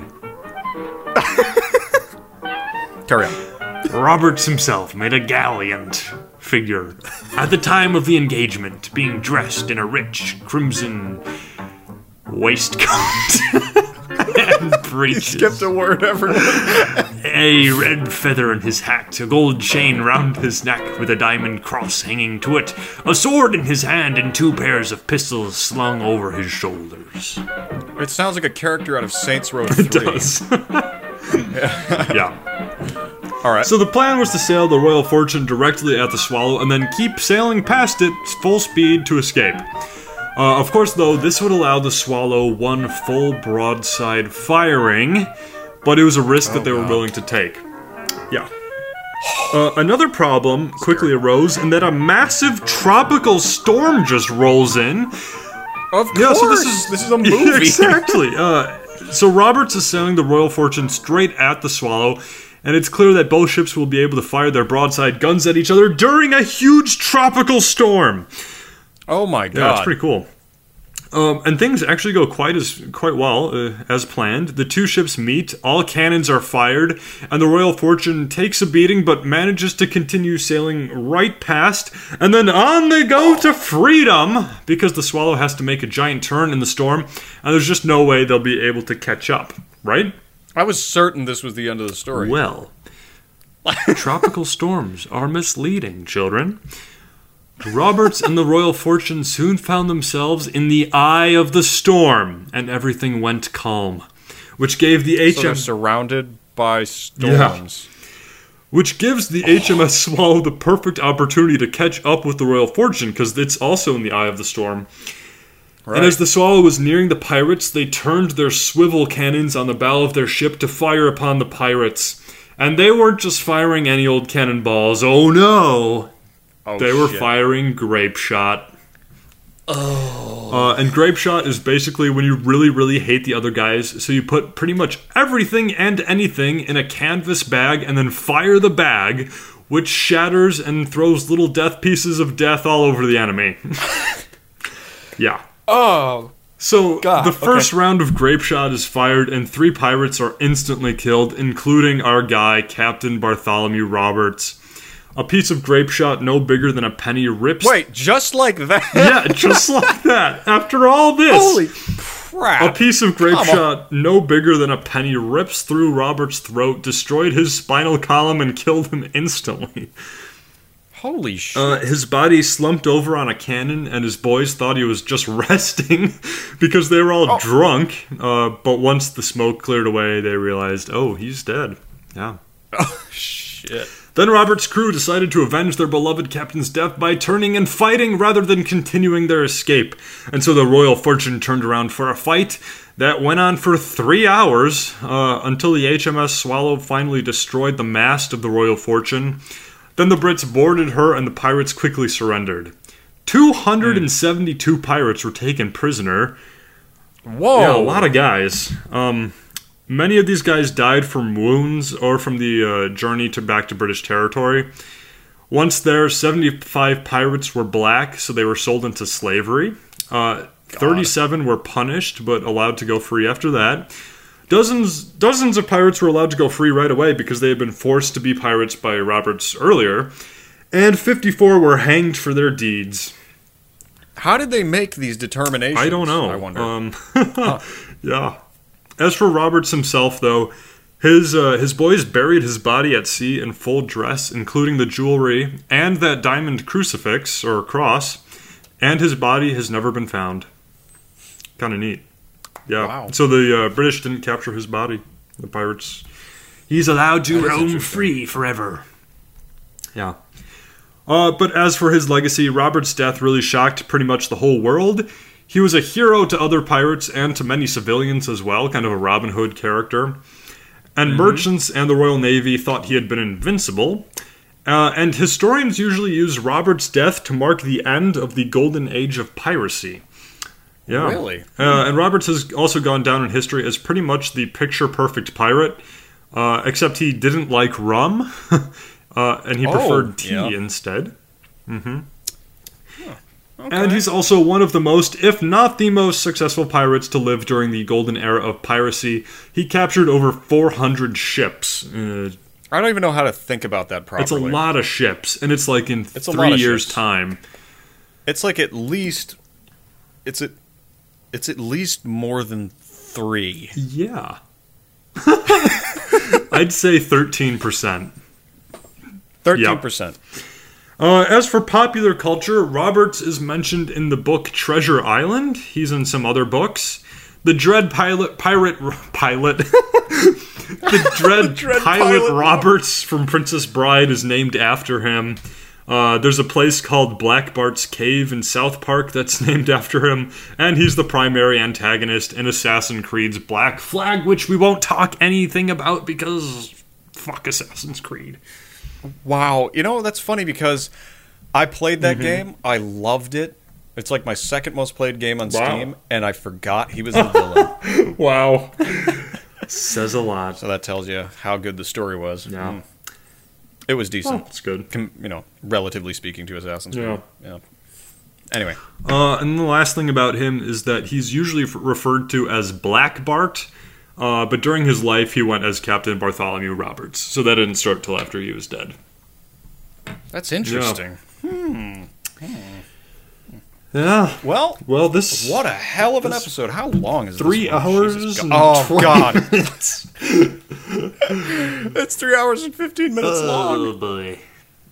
Oh God, that's the raw tape though. It'll probably cut down to like three hours. I got a hell of an afternoon, man. I got to edit this. Oh boy. Well, just Yeah. keep in mind it's our, our backup. Just in case It is something does happen to us, which is unlikely, Which nothing ever No. will. Nothing will ever happen to us. Because the Lord doth shine his face upon us. yeah, yeah. Well, shall we head to the surface? I think yay. Yay!